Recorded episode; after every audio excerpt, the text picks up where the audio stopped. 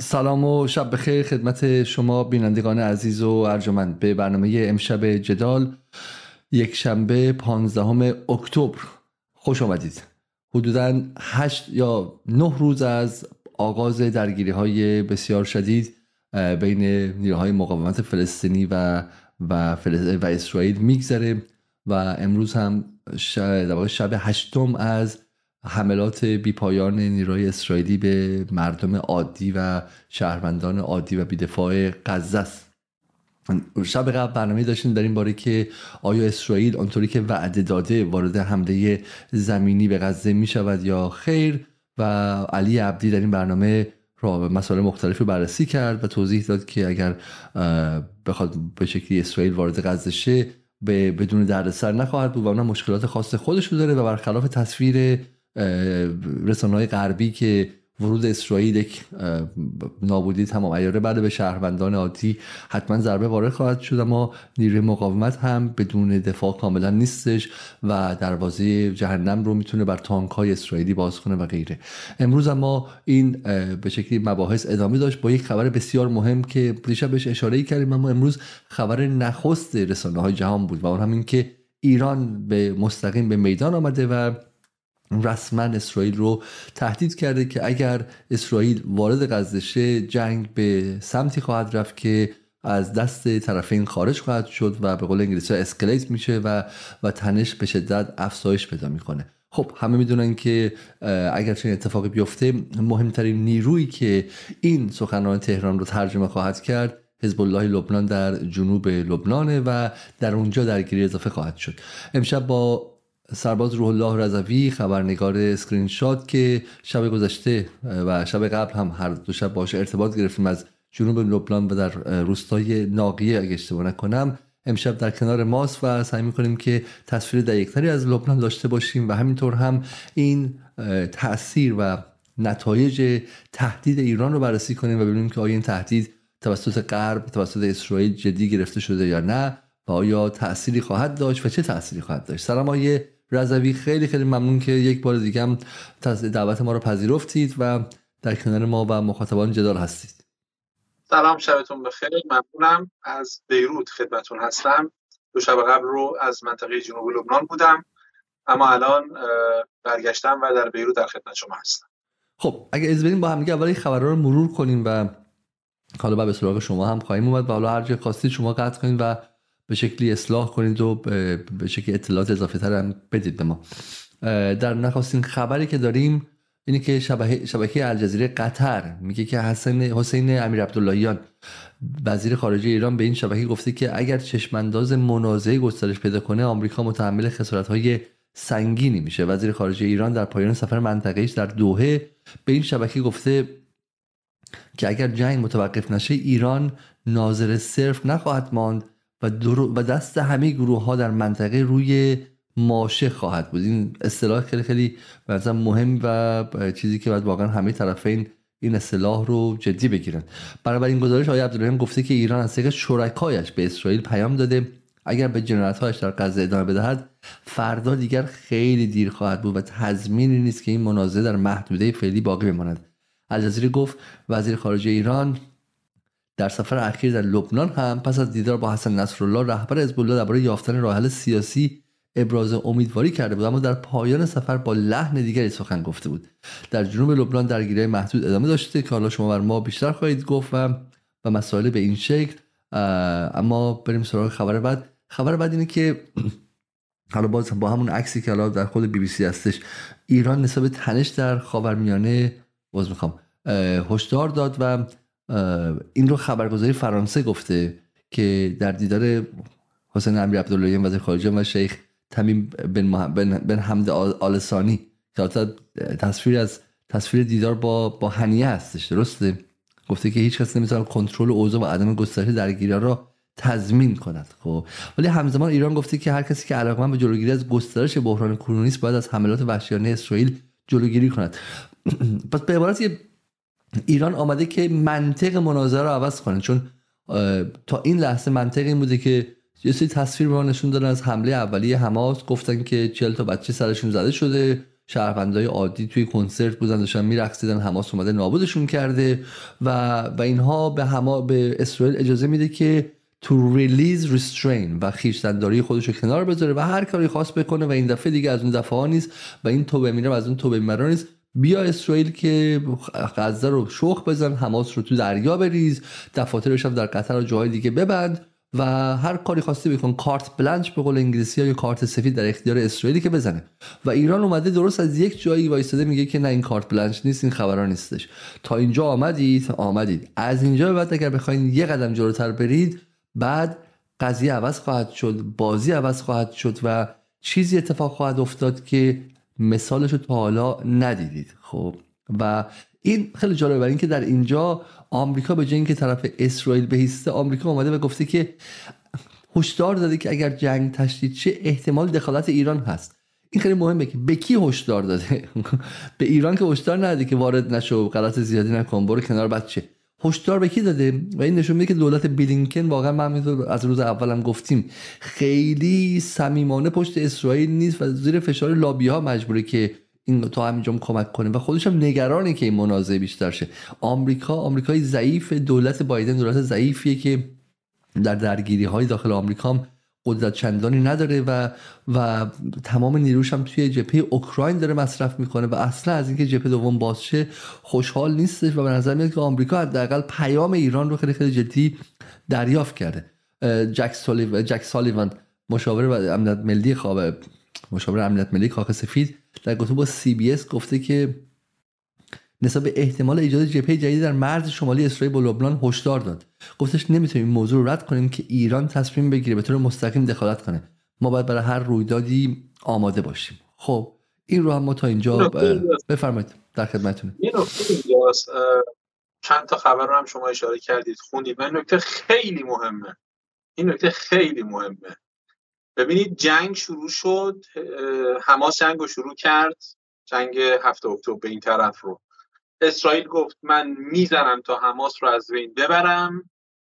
حزب الله گفت که اگر اسرائیل زمینی وارد معرکه نوار غزه بشه ما درگیر میشیم. آمریکا گفت که اگه حزب الله درگیر بشه ما لبنان رو می‌زنیم. نیروهای مقاومت توی منطقه گفتن که اگه آمریکا درگیر بشه ما مواضع آمریکا رو می‌زنیم. الان ما یه پله جدید داریم. این رو من دقت می‌خوام بکنم بزرگواران. خلط نکنید. حرفی که دیروز زده شده این دفعه یه حرفی فراتر از تمام این زدن زدن ها و تهدید هاست این دفعه ایران داره میگه اگه جنگ ادامه پیدا بکنه هیچ سخنی در مورد ورود زمینی نیست. حزب الله گفته بود اگه اسرائیل زمینی وارد بشه من میزن من جبهه شمالی رو باز می‌کنم ناچار به مداخله میشم. ایران دیشب در سازمان ملل نماینده را که اشتباه کنم سفیر ساز... سفیر پاکستان در سازمان ملل بوده. پیامی که ایران به سازمان ملل داده و به امریکایی ها داده این بوده که اگر شما ادامه بدید جنگو ولو اینکه ورود نظامی نکنید اینو من دارم میگم این توی کروشه هستش که شما ورود نظامی ورود زمینی نکنید. نفس استمرار هجمات علیه غزه منتج میشه به مداخله مستقیم ایران. مداخله حزب که تا قبل از این مطرح بود دیگه. تماما داشتن گفتن حزب الله می‌تونه وارد بشه. الان حرف از اینه که ایران مستقیما معادله این جنگ رو بخواد تغییر بده. و این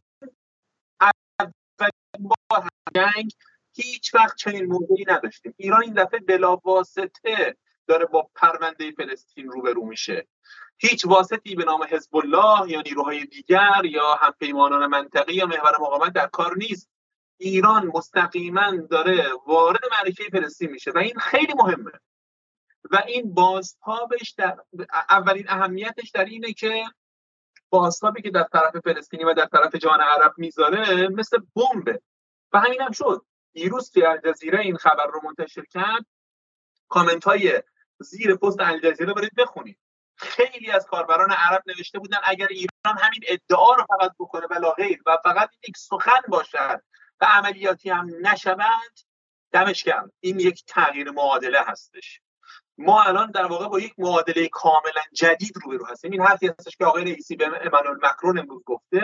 این حرفی هستش که آقای عبداللهیان بعد از دیدارش در منطقه دوباره تصویب بهش کرده. این حرف ایران خیلی سریع و جدی زده. سخن از درگیر شدن مستقیم ایران در معرکه نوار غزه است.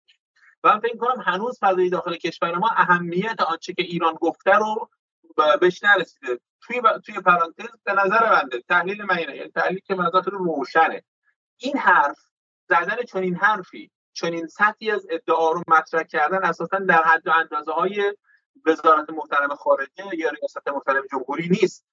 این حرف و این مبنا و این این سطح از تهدید به نظر من تحلیلا دارم میگم بدون هر گونه اطلاعی هیچ اطلاعی ندارم. اما تعلیم اینه که این موضع رسمی رهبری هستش. یعنی رهبری الان سخن این موضعی است که از طریق رهبری به نظر من به وزارت خارجه ابلاغ شده و از طریق وزارت خارجه در سازمان ملل هم طرح شده و به طرف دیگه هم رسیده و این خیلی مهمه.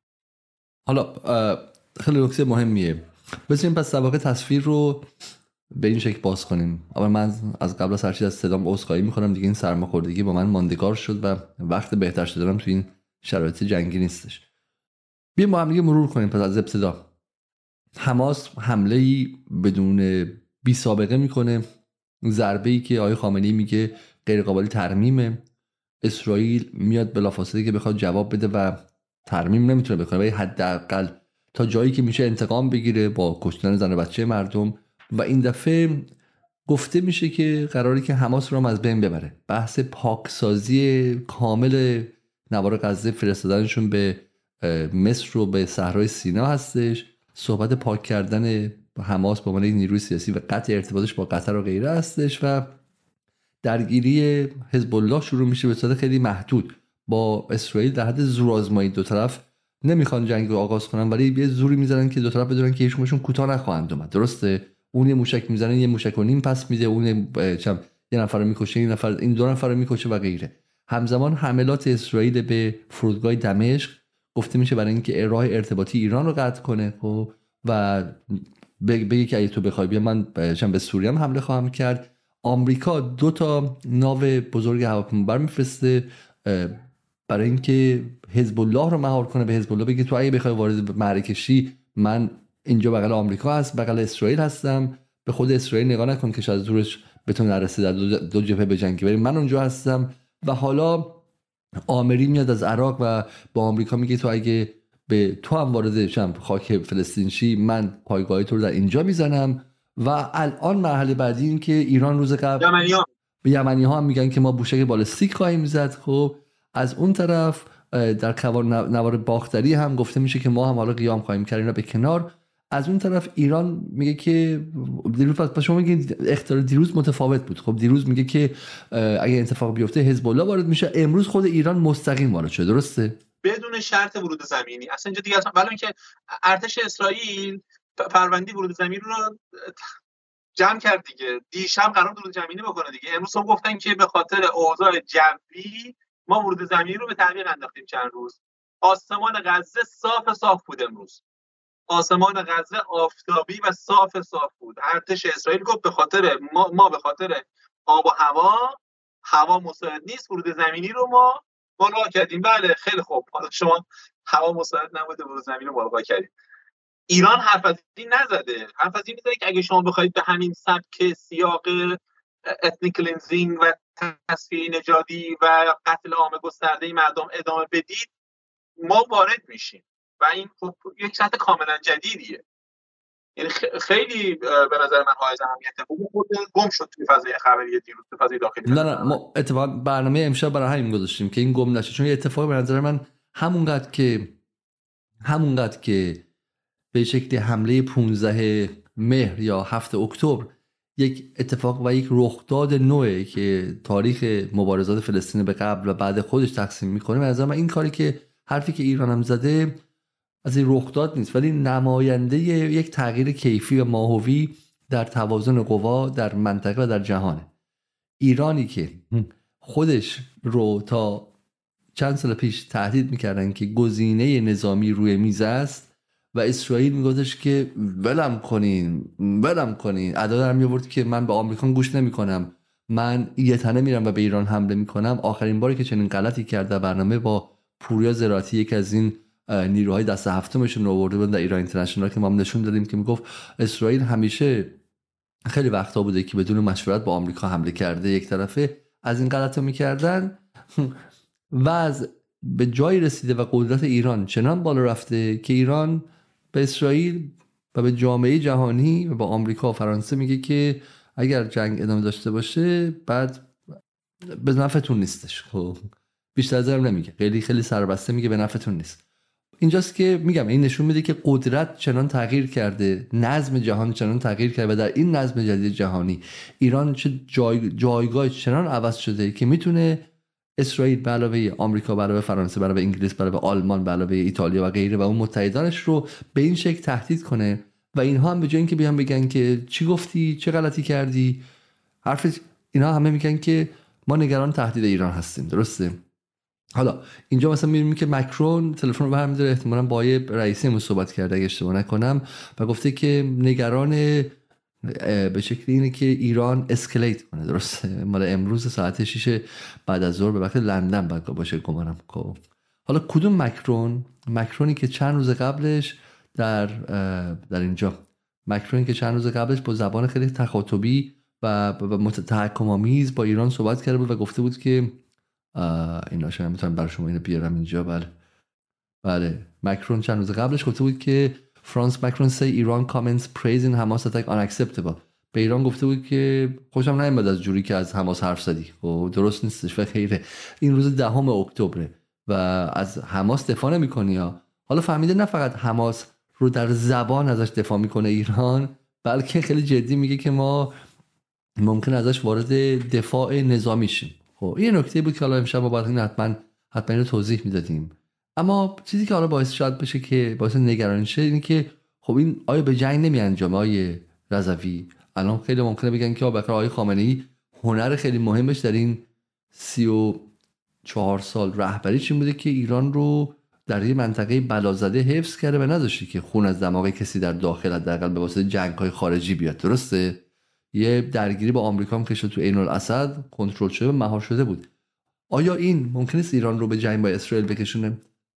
شرایطی که من دارم توی منطقه دنبال می‌کنم اولین نکته که می‌تونم بگم پیچیدگی هستش. پیچیدگی هستش. یعنی انقدر فاکتورها داره در هم تنیده میشه که تحلیل و پیش بینی خیلی سخت میشه. منم هیچ علاقه مفرطی به پیش بینی و تحلیل این شرایط ندارم به خاطر اینکه اصلا نمیشه پیش بینی کرد. اما این نکته رو من در نظر داشته باشیم. اسرائیلی که می‌خواست وارد نوار غزه بشه با تا, تا دیشب با تهدید حزب الله برای ورود به معرکه زمینی عملا تا الانی که با هم داریم حرف می‌زنیم از ورود زمینی به نوار غزه منصرف شده. البته به خاطر آب و هوا منصرف شده دیگه چون هوا خوب نبوده منصرف شده. و خب این نشون دهنده شرایط اسرائیل از هر چند که اسرائیل در حد کیسیتی شده ازش. از سیستم قدرت نظامیش از سیستم قدرت امنیتیش قدرت سایبریش حد حرمت شده به معنای واقعی کلمه. تلفات اسرائیل بالغ بر 300 300 تا تلفات فقط در معرکه جنگی. به جز اون 1300 400 تایی که اول کشته داد تو همین معرکه جنگ تلفات داده. همین امروز که روز هشتم جنگه نیروهای حماس دوباره وارد غلاف شدن. دوباره وارد شهرک های پیرامونی نوار غزه شدن و درگیری تو شهرک ها اتفاق افتاد.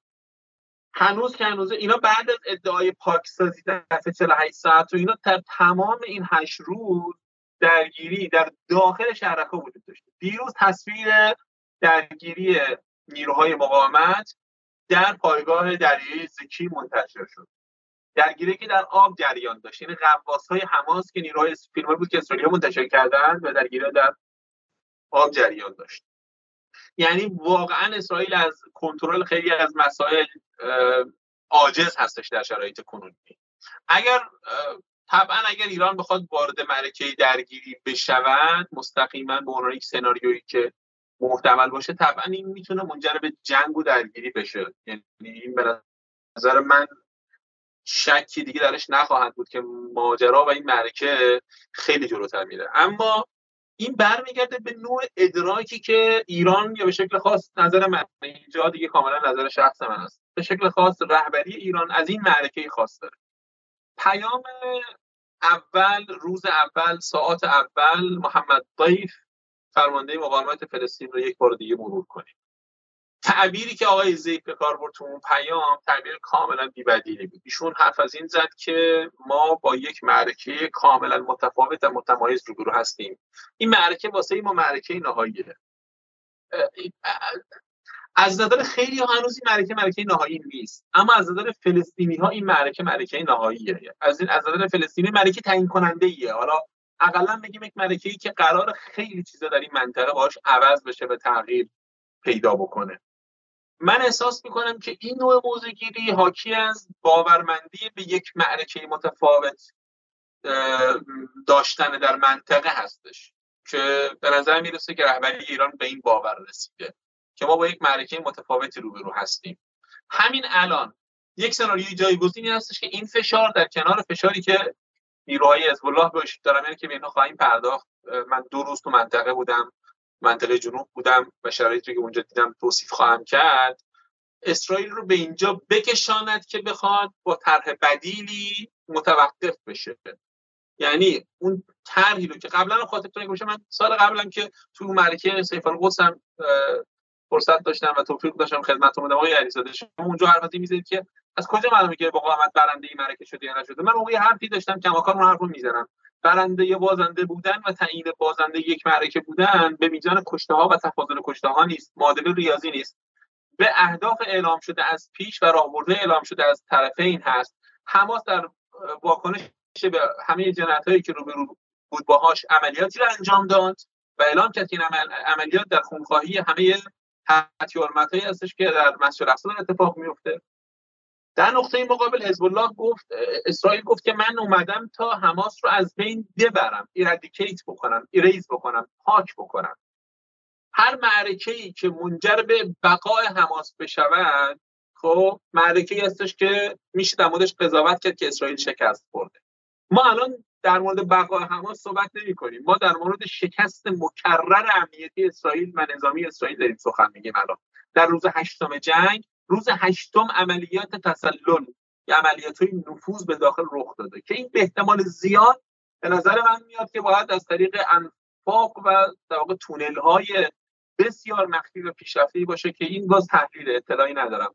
که نیروهای مقاومت تونستن به پشت این شهرها بزنن. و با وجود همه پاکسازی که ادعا می‌کنه اسرائیل این این تونل ها رو پیدا نکرد. این تونل ها پیدا نشدن که نیروهای مقاومت هی دارن سر در میارن و دارن جنگ شهری می‌کنن. فضای داخلی شهرک نشینان منطقه غلاف به شدت متشنج هست. اونها به این منطقه غلاف الان هیچ یعنی در رعب و وحشت به معنی واقعی کلمه دارن به سر می‌برن. شرک نشینان منطقه غلاف منطقه جنوب. امروز من صحبتی رو با بعضی از دوستان لبنانی داشتم که دنبال مسائل منطق مسائل رژیم بودن و, خیلی هم دقیق دنبال می‌کردن.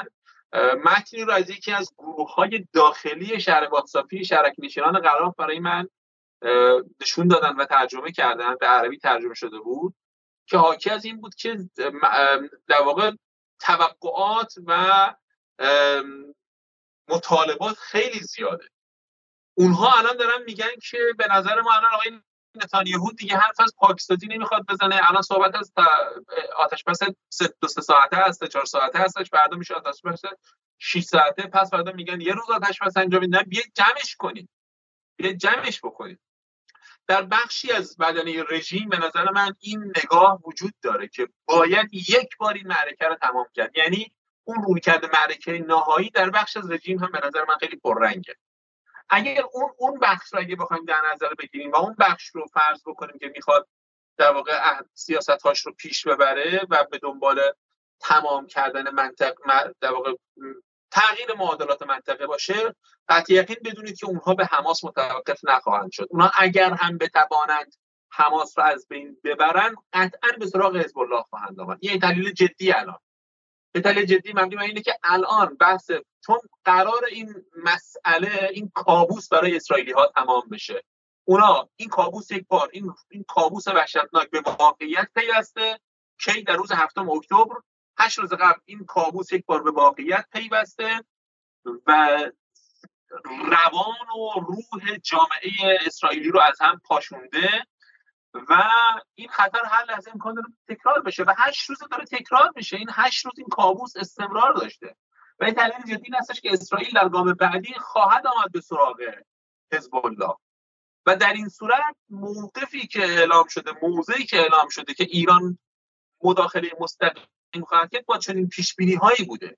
یا اقلا بخشی از رژیم احتمالا بره به سمت اینکه بخواد کل معادله رو تغییر بده و بر هم بر هم بزنه. و بعد از این بخواد بزنه به حزب الله با همکاری که از طرف امریکایی ها می‌خواد دریافت بکنه. نکته مهمیه. سوال اینه که الان در چون از همون روز اول خیلی می‌گفتن که حزب الله الان انگیزه ورود نداره و همین دنبال گسترش آتش جنگ نیستش. به خاطر مسائل داخلی خود لبنان و به خاطر اینکه وضعیت اقتصادی لبنان یه خود پیچیده است وضعیت سیاسیش در حال حاضر آشفته است سال سه چهار سالی که آشفته ولی لبنان خسته است. لبنان لبنان شاداب سال 2006 شاید نباشه اگر 2006 هم بالاخره از دل بحث ترور رفیق حریری اومده بود. اتفاقا یه تحلیل کاملا معکوسه.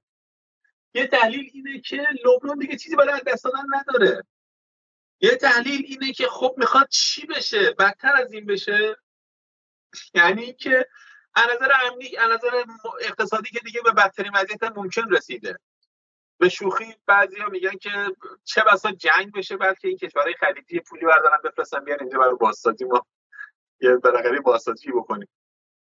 یعنی یه نگاه هم این هستش که لبنان لبنان 2006 نیست. لبنان 2006 خیلی شرایط استیبل تری از لبنان 2023 داره. 2023 این وضعیت اقتصادی و این وضعیت سیاسی و کشور بی حساب. یعنی به تعبیر نمی‌خوام خود خیلی تعبیر زشتی رو بکنم. این وضعیتی که بالاخره لبنان داره. اصلا اینطوری نیستش که بگن نه نه اتفاقا بعضی ها میگن که نه دیگه می‌خواد چی بشه؟ دیگه از این بدتر چه می‌خواد سر ما بیاد؟ بذاریم اقلا معادلات منطقه یک تغییری بکنه. یعنی به این گونه هم نیست. اضافه بر این که اضافه بر این که من این را قبول ندارم. اگر کسی میگه که حزب الله روی کردش بالاخره سلبی بوده در ورود به معرکه این چیزی که من اولا دارم تو این دو روز در معرکه می‌بینم ببینید دیروز که حزب الله عملیات کرد تو تو مزارع شب آب و بلندی های کفرشوبا که خب می‌دونید مزارع شب آب بلندی کفرشوبا از نظر قطعنامه قطعنامه سازمان ملل متعلق به لبنان هست. حزب الله اگر هم مداخله بکنه و ورود بکنه حق قانونی بین المللیش داره که این این تیکه باقی مونده از سرزمین های اشغالی لبنان رو بازپس بگیره. دیروز این عملیاتی که پنج تا پایگاه نظامی رو در اون منطقه حزب الله زد به خونخواهی عبد... اسلام عبدالله بود خبرنگار رویترز پسی بعد رویترز. امروز هم که استمرار اون درگیری بود دوباره بیانیه که حزب الله زد از امروز صبح که در واقع حزب الله بیانیه داد گفت واقع که بعدا حوالی ظهر منتشر کرد گفت باز به خونخواهی خبرنگار شهیدی بود که در واقع به شهادت رسید.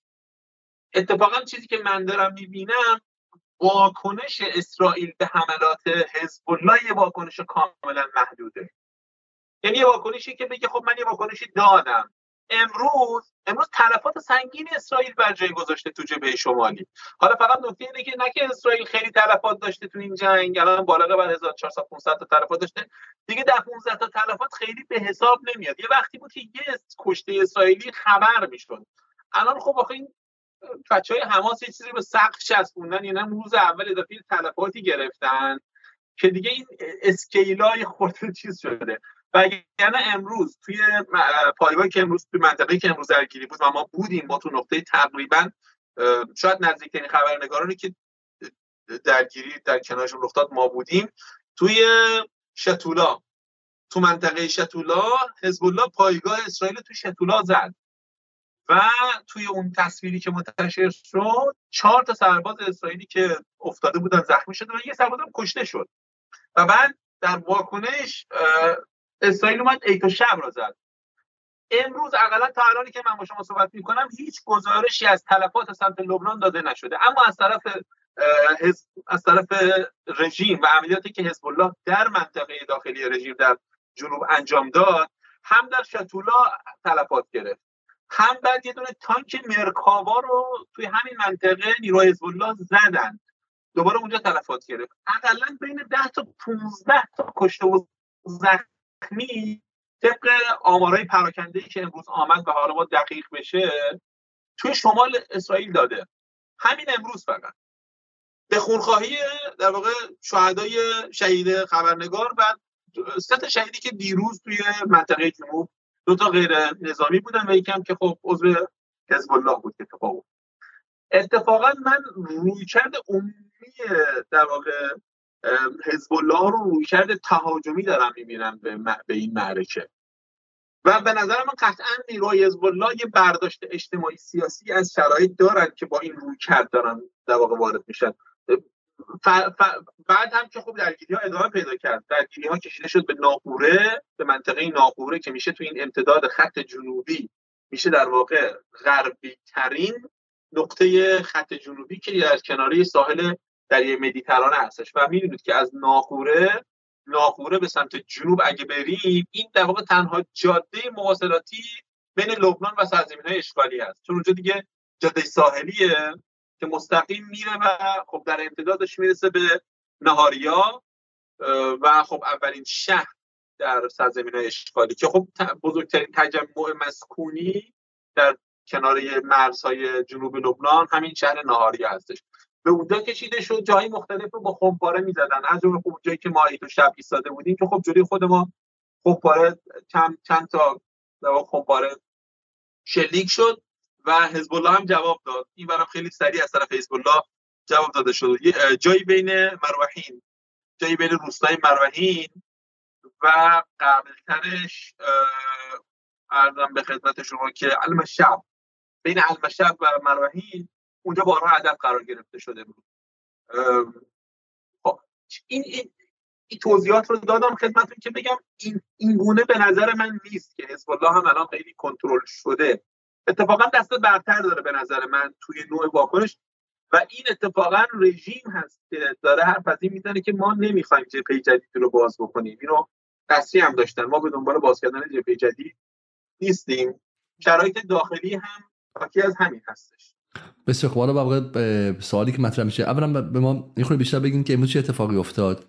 پس دیروز ما حمله اسرائیل داشتیم. فوت اون زن و مرد سالخورده در داخل لبنانی رو داشتیم خب. و امروز چی یه آپدیت به ما بدین که تنش بین اسرائیل و حزب الله در چه وضعی بود؟ چون ما تصاویری داشتیم من تصاویر بتونم نشون بدم اینجا. از صبح شروع نکته مهم اینه دیروز از ظهر به بعد شروع شد. امروز از صبح شروع شد تا همین الان ادامه داشت. این تصاویری که شما نشون می‌دید برای غروب و برای شب هستش. درگیری های امروز از صبح شروع شد در منطقه ایت شب همونطور که بهتون گفتم. این نوشته که در کفر کلا. اگه من اشتباه نکنم و اشتباه نخونم. از صبح تو شتولا و ایتو شب شروع شد کشیده شد به سمت غرب رفت تا ناقوره. تا ناقوره درگیری شد. من update یک دو ساعت قبل ندارم. شاید شاید تصویر مال update. اما خبرهایی که تو همین الان داشتم واقعیتی بودش که جنوب کماکان این رد و بدل تبادل آتش وجود داره. تا آخر شب معلوم میشه اگه از طرف حزب الله هم در واقع تلفات و شهید و زخمی داشتن حزب الله حتما تو بیانیه که اعلام یه نکته دیگه. خب حزب الله تو همین بیانیه‌اش رسما شهدا و کشته‌هاش رو اعلام می‌کنه اما ما از طرف اسرائیلی همچین اعلامی همچین اعلان و در واقع اظهار تلفاتی نداریم. ما معلوم نیستش که بالاخره دقیقا چه چه چه شرایطی رو بر جای گذاشته. این توی امتداد خط جنوب وجود داشت. تمام فضای خط جنوب فضای منتهب و فضای بعضی از روستاهایی که خب خالی شده بودن فضا کاملا فضای آماده به جنگ بود یعنی مخصوصا خب این فضایی که بعد از هدف قرار گرفتن خبرنگارا بودن به ما بارها گفتن که خب شما مراقب باشید نرید اینجا خیلی حساب کتابی نداره. یعنی واقعا اسرائیل خیلی نگاه نمی‌کنه که بالاخره این ماشین ماشین نظامی نیست یا اینا مثلا جلیقه پرس پوشیدن اینها اینا خیلی دیگه قابل اعتنا و اعتبار نیستش. درگیری رد و بدلی رد و بدل آتش بود. سخن از نیروی نیروی هوایی احتمالاً یا پهپادها یا نیروی هوایی هم بودش که درگیر شده بودن توی منطقه جنوب. تا امروز یه نکته مهم هم این هستش که اگه شما سه روز گذشته آره چون این, این توییت اسرائیلی ایرفورس هست که میگه که IF fighter jets are currently striking Hezbollah military infrastructure in, in Lebanon. این مال ساعت 6 و 27 دقیقه شب مال امروزه. یعنی مال مثلا 3 ساعت 4 ساعت پیشه که میگه که مواضع حزب الله رو هواپیماشون زدن. میگه در همینطور خبرهای اومده درباره حمله کردن به یک سرب... به سربازان IDF در مرز با لبنان. IDF soldiers are in the area. are responding with live fire که سربازان اسرائیل هم دارن با آتش زنده بهشون پاسخ میدن. این خود خود یه اتفاق دیگه هم که افتاد این بودش که نیروهای حزب الله توی خط مرزی جنوب در نقاط بسیار زیادی تمام دوربین ها رو هدف قرار دادن. فیلمش هم منتشر شد با سلاحهای واقع سبک. نیروهای حزب الله خودشون رو به نقطه دیوار مرزی رسوندن و مستقیم به دوربین ها شلیک کردن و دوربین ها رو هدف قرار دادن. یعنی توی بخش زیادی از این منطقه منطقه جنوب دوربین های کنترلی رژیم از کار افتاده. یعنی اسرائیل الان نمی‌دونه چه اتفاقی داره میفته درسته؟ نه الان الان دقیقا نمی‌دونیم تا صبح که دوباره حالا طبعا اخبار رو دنبال می‌کنیم حالا که صبح که اگه بشه دوباره بخوایم به جنوب بریم. یه خورده البته سخت رفتن آمدن به خاطر مدیریت شهیدی که اعمال میشه. اما تلاش بودی که امروز بیرون بودیم. ما چند تا گزارش از میدان رفتیم توی جنوب. از همون لحظاتی که داشت حملات اتفاق میافتاد و خمپاره ها شلیک می‌شد که تو همون نقطه درگیری بودیم. ما در روستای ایتو شب من نقشه رو پیدا کردم دانش شما داشتین صحبت می‌کنین شاید بتونید توی این نقشه به ما توضیح بدین که کجا بودیم ما. بله اگر به سمت جنوب بیاید و زوم بکنید روی نقشه به سمت نوار غربی نقشه بیاید و زوم بکنید ایتو شب رو من می‌تونم نشونتون بدم. ناقوره رو داریم ما اینجا. ما برای من من الان با انگشت با یه فلش اینجا ناقوره رو به مخاطبان نشان خواهم داد و بعدش هم که امتداد ناقوره رو اگه برید مروحین رو می‌بینید. مروحین رو می‌بینید؟ این ناقوره بله. است که شما دیر شب اونجا بودین درسته؟ این ناقوره است خب. صبح, صبح ناقوره بودیم. من گزارش پرسیویر از ناقوره رفتم. این مروحین بعد از مروحین دقیقا اونجایی که کنج به سمت پایین میاد روستای ایت و شب قرار داره. بله بله. ایت و شب اینهاش بله. بله. اینجا ایت و شب هست. این طرف مرز میشه شتولا. شتولا رو پایین می‌بینید؟ این طرفش دقیقا ایتو شب پایین شتولا نوشته شده. شتولا پایگاه اسرائیلی ها بود. پایین ترش پایین تر سمت اسرائیل. بله شتولا اینجاست بله. شتولا رو اینجا رو در واقع اینجا پایگاه اسرائیلی بود که نیروهای حزب الله زدن تانک مرکاوا اینجا زده شد. اونا متعاقبا به سمت ایتو شب شلیک کردن. بعد کشیده شد به سمت ناقوره یعنی امتداد نامد به سمت این طرف. و این طرف رو هم زدن. من این برش دقیقا یادم نیست کجا رو دقیقا این بر زدن. چون با دقیقا توی ایتو شب گیر کرده بودیم و نمی‌دونستیم کدوم مسیر بریم. مسیر غربی رو بریم خارج بشیم یا مسیر شرقی رو بریم خارج بشیم. که خود صبر کردیم و از مسیر غربی از مسیر شرقی ما خارج شدیم. برگردیم به بحث در سیاسی قضیه. تا دیروز در بحث به این شکل بود. من این تصویری دارم امیدوارم به کسی توهین نشه یا ولی این تصویر به نظر من یه مقدار از نظر اینکه همه رو همدیگه اسلحه کشیدن. درسته؟ از از نظر اینکه حالا خودتون دیگه نگین که حالا علیزاده اومده گفته که حزب الله و اینه هر روی که دیگه اسلحه کشیدن و اتحادیه اروپا و اتحادیه به شکلی فلان و محور مقاومت و اسرائیل و غیره و دعوای داخلیشون. ولی این لحظه یه لحظه ای که خیلی لحظه مهمه چون اگر شما فکر کنین که حالا ایران دلش نمی‌خواد دعواشه برای اینکه الان میترسن که تو داخل حمایت نباشه حزب الله دنبال دعوا نیستش. یه لحظه فکر کنن که دستت رو ماشین نخواهد رفت داری بلوف می‌زنی طرف مقابل شلیک خواهد کرد. و این به نظرم مهمه که ایران هم دیروز هم امروز گفتش که ما بلوف نمی‌زنیم. ما می‌زنیم. خب. و این این به این منطق بازی رو عوض خواهد کرد. و تنها و تنها اهرم تاثیرگذار و معادلات کنونی غزه موقف ایرانه. ما در عرصه میدانی نیروهای موقع فنچی و عربی. موضع, موضع ایرانه. یعنی شما نگاه بکنید ما دو تا کنشگر دو تا کنشگر دیپلماتیک تو منطقه هستن. آقای بلینکن و آقای امیر عبداللهیان. امیر عبداللهیان. و انصافا آقای امیر عبداللهیان دست برتر رو در کنشگری دیپلماتیک تو میدان داره. و اصلا قابل مقایسه نیست با در واقع کشور. اینو اینو اینو در واقع تمام کاربران منطقه و احکامی منطقه داره خیلی روشن می‌بینه. بازیگردان دیپلماسی در منطقه آقای امیر عبداللهیانه. حالا آقای امانوئل ماکرون که فردا می‌خواد لبنان هم بیاد این دیگه بازیگر سوم تو منطقه. یعنی واقعا تحلیل شخصی من اینه که آقای امیر عبداللهیان در واقع بازی دیپلماسی رو در سطح یک داره انجام میده و واقعا خوب بوده. من از باب تعریف چیزی نمیاد. که واقعا این که به سراغ عربستان رفته این که به سراغ قطر رفته این که به منطقه آمده با اون وضعیت آمد سوریه زدن زمینی رسون خود لبنان برگشت. اگه اشتباه نکنم حالا برنامه توی سوریه دارن برگزار می‌کنن. کشورهای مختلف دارن دعوت می‌کنن کسایی که بالاخره موضوع همسو سر حمایت از مقاومت دارن. یعنی فضای دیپلماسی خیلی مهم است و آقای بلینکن یه در واقع به نظر یه در واقع واکنش نسبت به بازیگر و این عملا داره تنها تاثیر بقیه کشورهای منطقه هیچ اهرام فشاری در اختیار ندارن. یعنی نه مصر نه اردن نه عربستان سعودی اصلا اینا توان کنشگری ندارن. نه ترکیه این خیلی روشن و واضحه. یعنی مواضعی که سیاست مداران این کشورها می‌گیرن تشییزی بر میدان جنگ غزه اثر نمی‌ذاره. اتفاقات دیشب مواضع سیاسی ایران کنشگری میدانی حزب الله در جنوب. می‌تونم به زرس قاطع بگم که فشار رو امروز از نوار غزه برداشت. یعنی امروز نوار غزه فشار دیروز رو نداشت. جنگ جریان داره تلفات تلفات هنوز داره گرفته میشه. اما مثل دیروز دیگه فشار وجود نداره. قرار بود امروز حمله نظامی بشه قرار حمله زمینی بشه. عقب افتاد. فضا یه خورده اقلای فشاری از اینها برداشته شده. و خب موضوعی که ایران دیروز گرفت گفتم دوباره اشاره می‌کنم که باستاب خیلی خوبی تو دنیا عرب داشت. یعنی با وجودی خیلی هم گفتن شاید یک فقط یک موضع باشه و عملی هم نشه و فقط یک بیان موضع باشه. اما همین همین در واقع اعتبار سنجی می‌کنه. وزن کشورها تو این وزن کشی داره کاملا روشن میشه. یعنی ایران وزنش اصلا قابل مقایسه با هیچ کدوم از کشورهای دیگه نیست. همه کشورهای عربی منطقه رو جمع بکنید به اندازه کنش ایران به این ماده اقلا تاثیرگذار نبودن به نظر من. نظر من اینطوری حالا.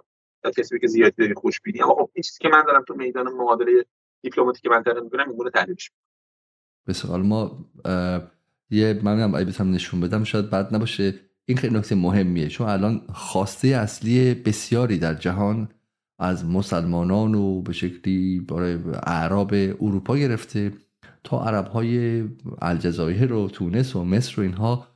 بالاخره میگم حالا شاید فراموش کنید که هر چقدر برای ما تو ایران فلسطین مهم باشه اگر شما اگر شما عرب باشید اگر شما الجزایری باشید یا اهمیت ثانوی هم داره دیگه. اگر از اسلام بحث به شکلی این شرم بر اعراب دیگه که این سالها هیچ کاری نتونستن بکنن و این خشم یعنی حالا شما بر ما تعریف کنید تو لبنان حالا باز لبنان کمتر چون لبنان وایساده و جنگیده و خودش هم هزینه داده و هر چهار سال بار شخ می‌زده اسرائیل و غیره. مثلا توی مصر توی جاهای دیگه یه خجالت و یه شرم و یه عصبانیت خیلی زیاده. و الان همشون می‌خوان که دولتشون عذر می‌خوام زبان غیر دیپلماتیکه ولی یه غلطی بکنن. یه غلطی بکنن.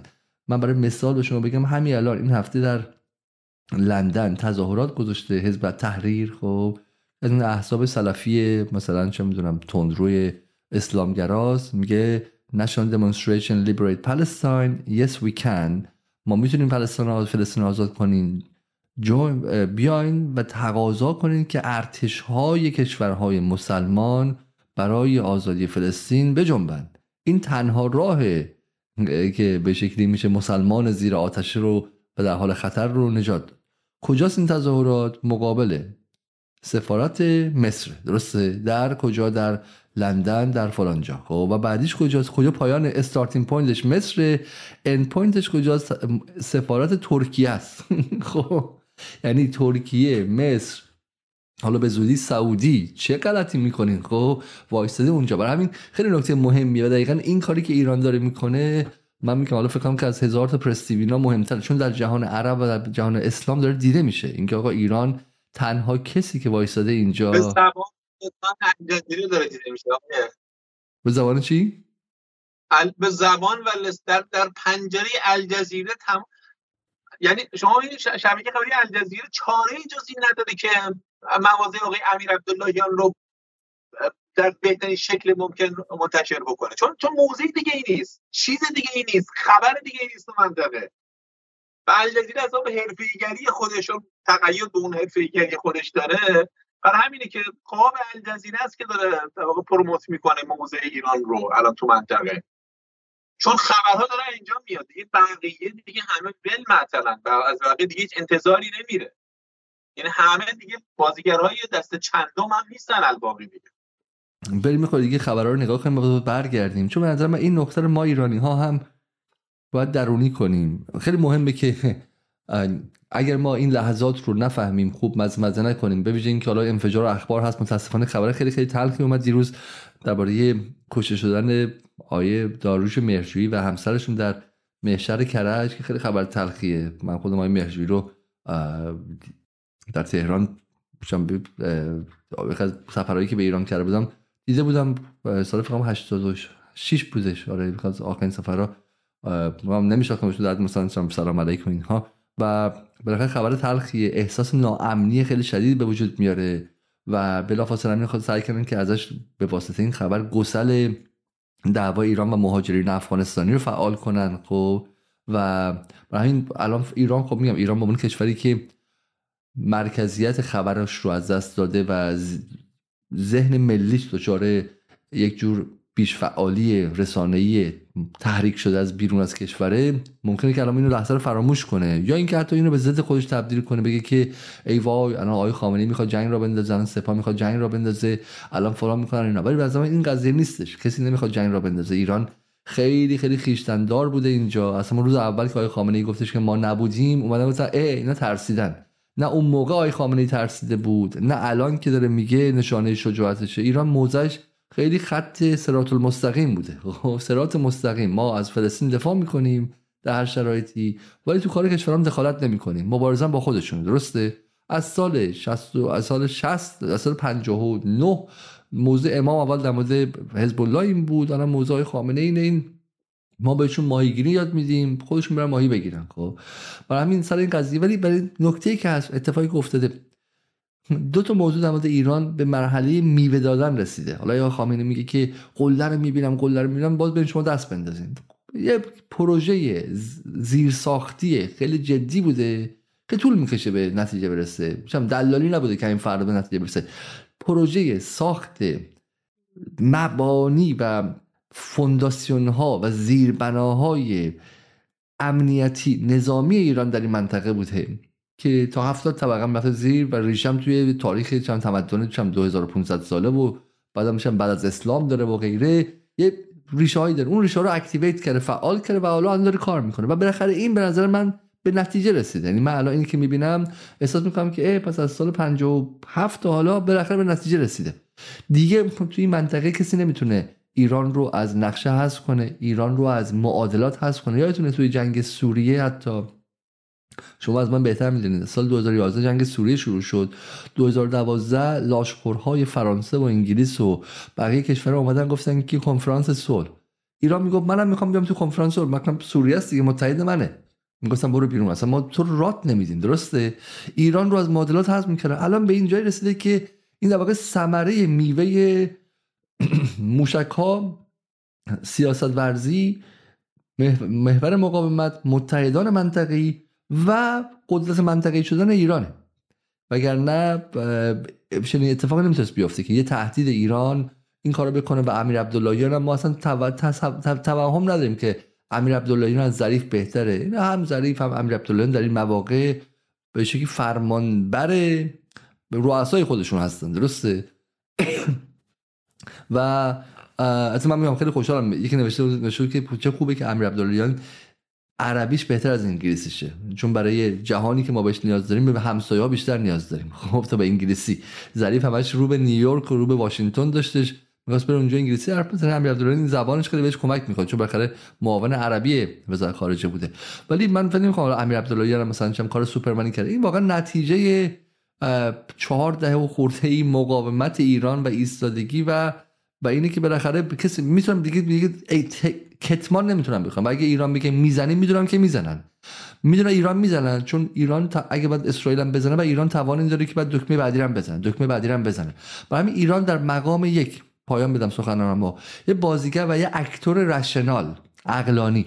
ایران اصلا اون rogue state ی که میگن نیستش که بزنه و خراب کنه و شلیک کنه و اون تو اسرائیله. rogue state نبوده تا اینجام تا اینجام خیلی خویشتن‌داره.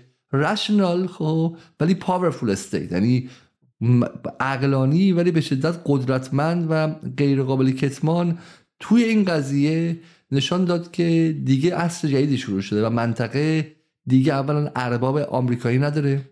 آمریکایی ها قدرتشون خیلی محدوده اینجا و دوما که اسرائیلی ها باید از الان به بعد خودشون مت در بیان درون این قوانین قوانین جدید بازی کنن. دیگه تمام شد اون روزهایی که اسرائیل قوانین این منطقه رو دیکته می‌کرد. قبول داری آیه شما نگاه کنید. یعنی کاملا درسته. امریکا امریکا با اون همه دبدبه کپکپش الان داره کری برای حزب الله می‌کنه. یعنی آمده خودش رو در سطح گروه در سطح حزب الله یعنی ناوگانش رو میفرسته. دو تا ناوش رو میفرسته برای کنترل حزب الله یعنی سطح کشوری که می‌زد و میکوبید و می‌برد و میکشت و هر کاری می‌خواست می‌کرد الان در منطقه ای که اقلا ما در اون هستیم و فاکتورهای قدرت این گونه خلال چهار دهه گذشته کنار هم دیگه چیده شده و جلو اومده کاملا تغییر کرد. خود همین اصلا شرایط یعنی واقعا شما حزب الله معارضه داره حزب الله مخالفینی داره در در لبنان. همه این رو می‌دونیم. من این رو می‌دونم. من منکر این نیستم.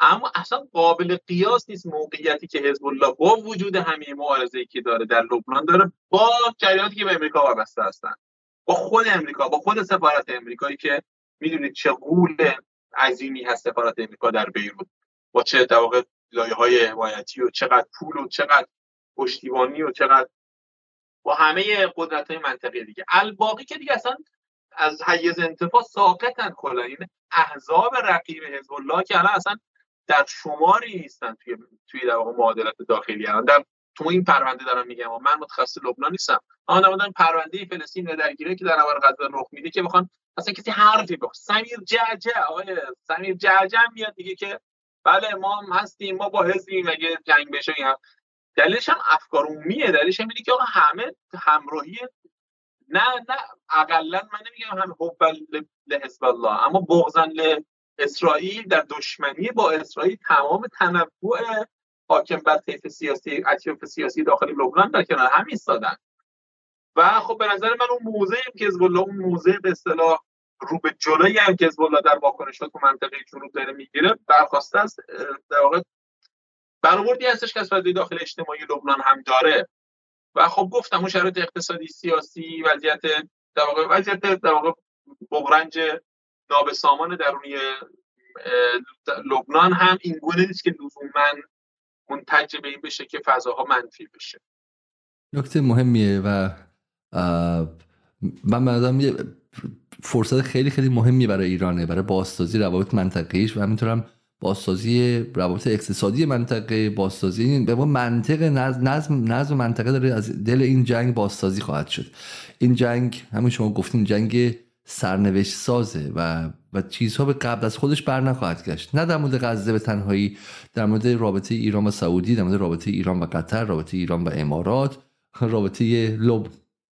من نمیگم که به آزادی قدس منجر میشه. من نمیگم به نابودی است. اما میگم به یک تغییر بنیادی در معادلات منطقه این کوری که به نظر می‌رسه قرار منتج بشه. قرار خیلی چیز عوض بشه تو منطقه. و این چیزی هستش که به نظر من ایران الان بهش رسیده حماس این رو خواسته حماس با این نگاه آمده جلو. نیروهای مقاومت به این ادراک رسیدن. احساس می‌کنم حزب الله همین نگاه داره. حزب الله احساس می‌کنه که همان گونه که واسه و در بخشی از جامعه تصمیم ساز درون رژیم همین نگاه وجود داره. این معرکه باید معرکه نهایی باشه. نهایی به معنی اینه که معرکه بنیانکن معرکه نقطه عطف گونه در معادلات منطقه. تو همینجا بوده دیگه تا دادی.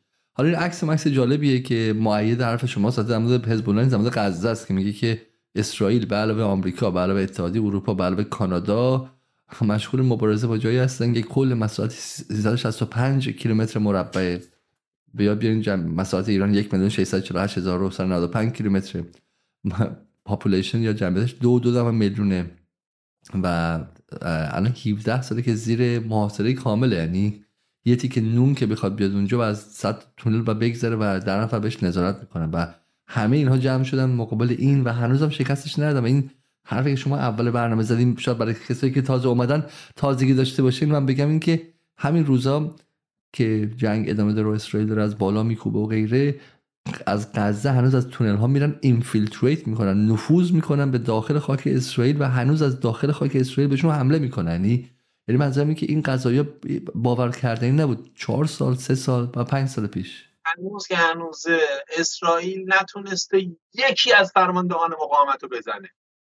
شما جنگای قبلی رو خاطرتون هست به فاصله دو روز سه روز اعلام می‌شد که آقا فلان عضو فرماندهی مقاومت فلان عضو سیاسی فلان عضو رو هدف قرار دادیم. هنوز یک دونه از فرماندهان مقاومت که بذار من این شبهه سیما ثابت ازت بپرسم. سیما ثابت توی صفحش نوشته بود که تا به حال همین که میگه یکی از فرماندهان مقاومت کشته در حالی که مردم عادی غزه دارن کشته میشن بعد نگفت توسط کی دارن کشته میشن توسط کارفرمای سابق خودش. فرماندهان در جای راحت در تونل های زیرزمینی هستن.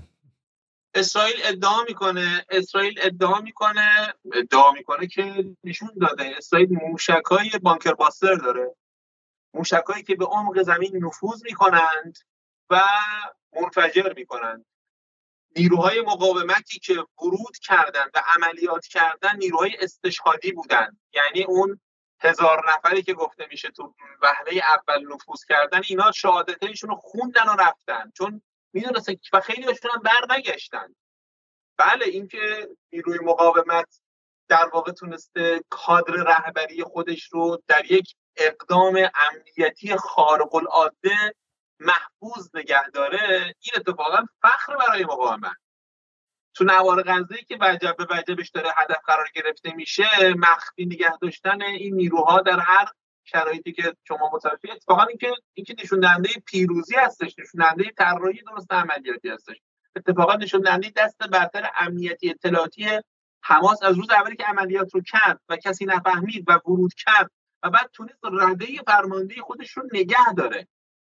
خیال می‌کنم مثلا شهامت اینه که مثلا فرماندار مقاومت بزنه جلو توپ. یعنی چه تصور نه فکر نمی‌کنن نه نه. بخشی از بخشی از بخشی از پروپاگانداشونه وگرنه خودشون هم می‌دونن که این حرف چه حرف احمقانه ای که شما ولی چیزی که حالا میگه میگه که سخنگوشون گفته که اینطور به قضیه نگاه کنید که یک لایه و مقصود غیر نظامیان و لایه که در اختیار حماسه. تلاش داریم می‌کنیم به لایه دومی که حماس ساخته برسیم. این اینها پناهگاه غیر نظامیان نیست بلکه تنها مقصود حماس و تروریست دیگری که تا به پرتاب راکت به سوی اسرائیل ادامه میدن. جالبه که وقتی که اسرائیل به خونهای عادی می‌زنه 90 درصد 99 درصد چه می‌دونم غیر نظامی ها میمیرن. حالا میگه من می‌خوام به تونل ها بزنم ولی نگران نباشم. تونل های لایه اول که مال شهرونداست من نمی‌زنم. لایه دوم می‌خوام بزنم که اون زیر دیگه فرمانده به فرمانده قائم شده و غیره.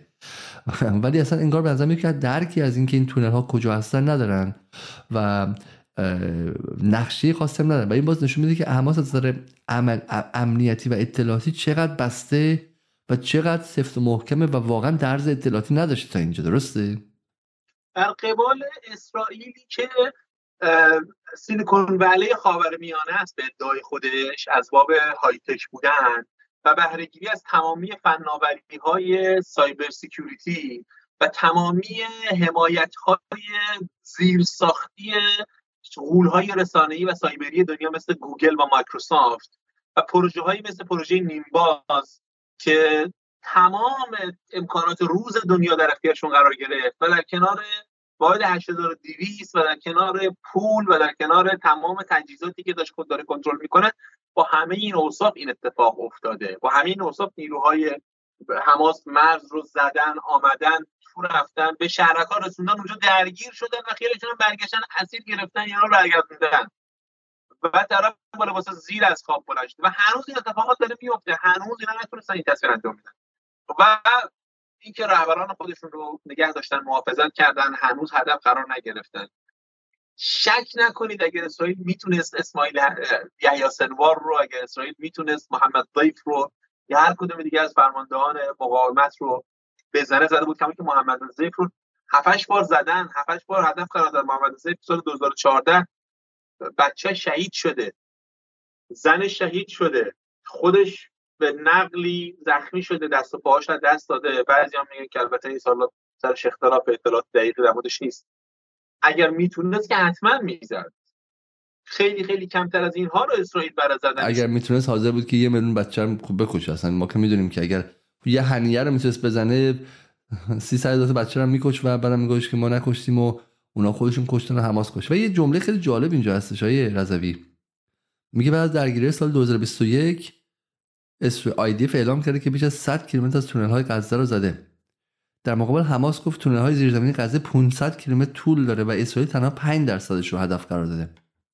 بعد داشتن تصویر از 500 کیلومتر چم 5 درصدش میشه 25 کیلومتر نمیشه 100 کیلومتر اون 20 درصدش حالا به اشتباه به احتمال اسرائیل دروغ گفت میگه برای داشتن تصویر بهتری از این اعداد با اشاره کرد که کل شبکه مترو لندن 400 کیلومتره که بیشترش هم روی زمین قرار داره خب؟ و این به اینا میگن مترو غزه.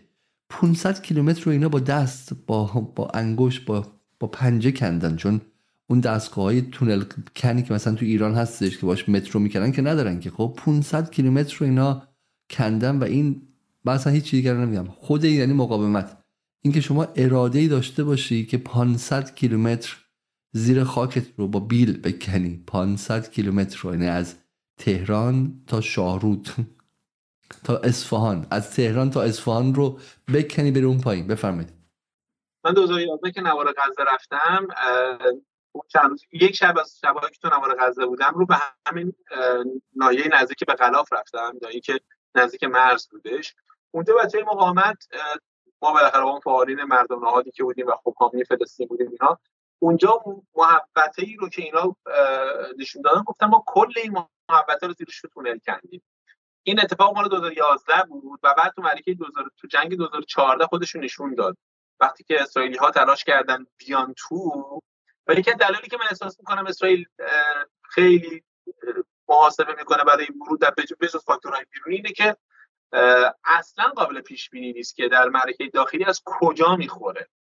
چون یک شبکه پیچیده تونل های به شدت کوچیک این تونلی که دارن میگن این تونلی که فقط نفر به زور ازش رد میشه با سلاح سبک خودش. رو اینها توی نواحی مختلف نوار غزه ایجاد کردن و این شبکه به هم پیوسته اصلا بعید نیست بیشتر از 500 کیلومتر هم باشه. انقدر که این پیچیده هستش و هر روز هم اینا دنبالش بودن. چون چون چون راهی به جز رفتن به زیر زمین و روی زمین دیگه اسرائیل با پهپادهای خودش با دوربین‌های پیشرفته خودش با سیستم‌های جاسوسی خودش تلفن های مردم فلسطین می‌دونید که تلفن هاشون 2970 یا 2972 کد تلفنی که داره حتی تو نوار غزه درسته که یک شرکت فلسطینی هست که در واقع مال حکومت خودگردان هست در کنانه باختری و اونها هستن که سرویس تلفن رو فراهم می‌کنن. اما تمام تجهیزات بستر مخابراتی نوار غزه تحت کنترل اسرائیلی ها هستش. یعنی هیچ چیز مخفی وجود نداره. می‌خوام بگم تو این وضعیت عملیاتی به این پیچیدگی رو مخفی نگه داشتن و بعد. این خیلی نکته قشنگه. یعنی یعنی مورچه تکون بخوره اونجا اسرائیل بارها گفتن مورچه تکون بخوره در اونجا شما می‌بینید چون انقدر محبت کوچیکه. میگن هیچ فلسطینی هیچ زندگی خصوصی نداره. تمام مکالمات شروع میشه تمام عیاب و ذهاب کنترل میشه تمام رفتارها تحت نظر قرار می‌گیره. هیچ فلسطینی در داخل سرزمین 1948 این اینه که شما می‌بینید تو 1948 اتفاق خاصی هنوز نیفتاده می‌دونید دلیلش چیه؟ تعداد قابل توجه تمام کسانی که احتمال می‌دادن اتفاقی بخوان رقم بزن بازداشت شدن. تو 1948 سرزمین 1948 حجم وسیع اسرائیلی ها بازداشت کردن. با کنترل های از قبل داشتن احساس این آدم احتمال داره مثلا توی شرایط بحرانی مثلا بخواد اقدامی رو رقم بزنه. اینا همه چیز رو کنترل کرده بودن به زعم خودشون. اما شکست بزرگ اولین شکستشون شکست امنیتی بود که خبر نشدن و یک دفعه با حجم بالایی از تلفات انسانی روبرو شدن. خب ما یک سال با هم گفته بود آقای رضایی. من بخاطر بخاطر صدامم خیلی نمی‌خوام نمی‌تونم امشب طولانی صحبت کنم. ولی بریم کلی فیلم و اینها داریم و همینطور می‌خوام از شما بشنوم که قبلا امشب شما بیرون بودیم با افراد سیاسی و با ایده متفکران لبنانی و غیره. من می‌خوام که فضا داخل بیروت چجوریه؟ فضا داخل دوای جوامع خود عربی و لبنانی چطوره؟ و یه حس و حالی از لبنان به ما بدین. واقعا من آرزون بود کسی هم از مصر همین رو می‌داد و می‌فهمیم که جهان عرب در چه وضعیه. چون این تصویرها رو اگه ما در ایران میگم از یک کانال می‌بینیم من در جهان عرب از صدها کانال دارم برای نشون میدم و یه جوری میشه گفتش که جهان عرب داره زنده میشه داره بیدار میشه. این اتفاق 15 مهر براش یه ضربه بود که بردش به اون جایی که از خواب غفلت بلند شده شهروندانشون. خب برای به ما بگید تا قبل از اون من چند تا از اخبار رو بخونم. همین به من گفتن که یعنی حدودن حزب الله همین الان من درست بخونم کریات شمونه در مرز لبنان رو که اسرائیل اشغال کرده رو زده و در اونجا انفجار شهیدی رخ داده. درسته؟ این خبر چند دقیقه پیشه یعنی حزب الله یک حمله دیگه باره باز به باز به جنوب به شمال اسرائیل یا جنوب لبنان کرده. من فقط چند خبر دیگر برای شما تا شما به شکل ذهنتون آماده کنید. من بخونم اینجا. یکیش اینه که سپاه والستی جورنال گفته این خبر مهمی که بهش خواهیم رسید که سپاه نیروهاش در سوریه رو به مرز اسرائیل نزدیکتر کرده. و و این به نظر من نشون میده که حالا همه حملات هم که این چند روز به همه این حملات هم که این چند روز به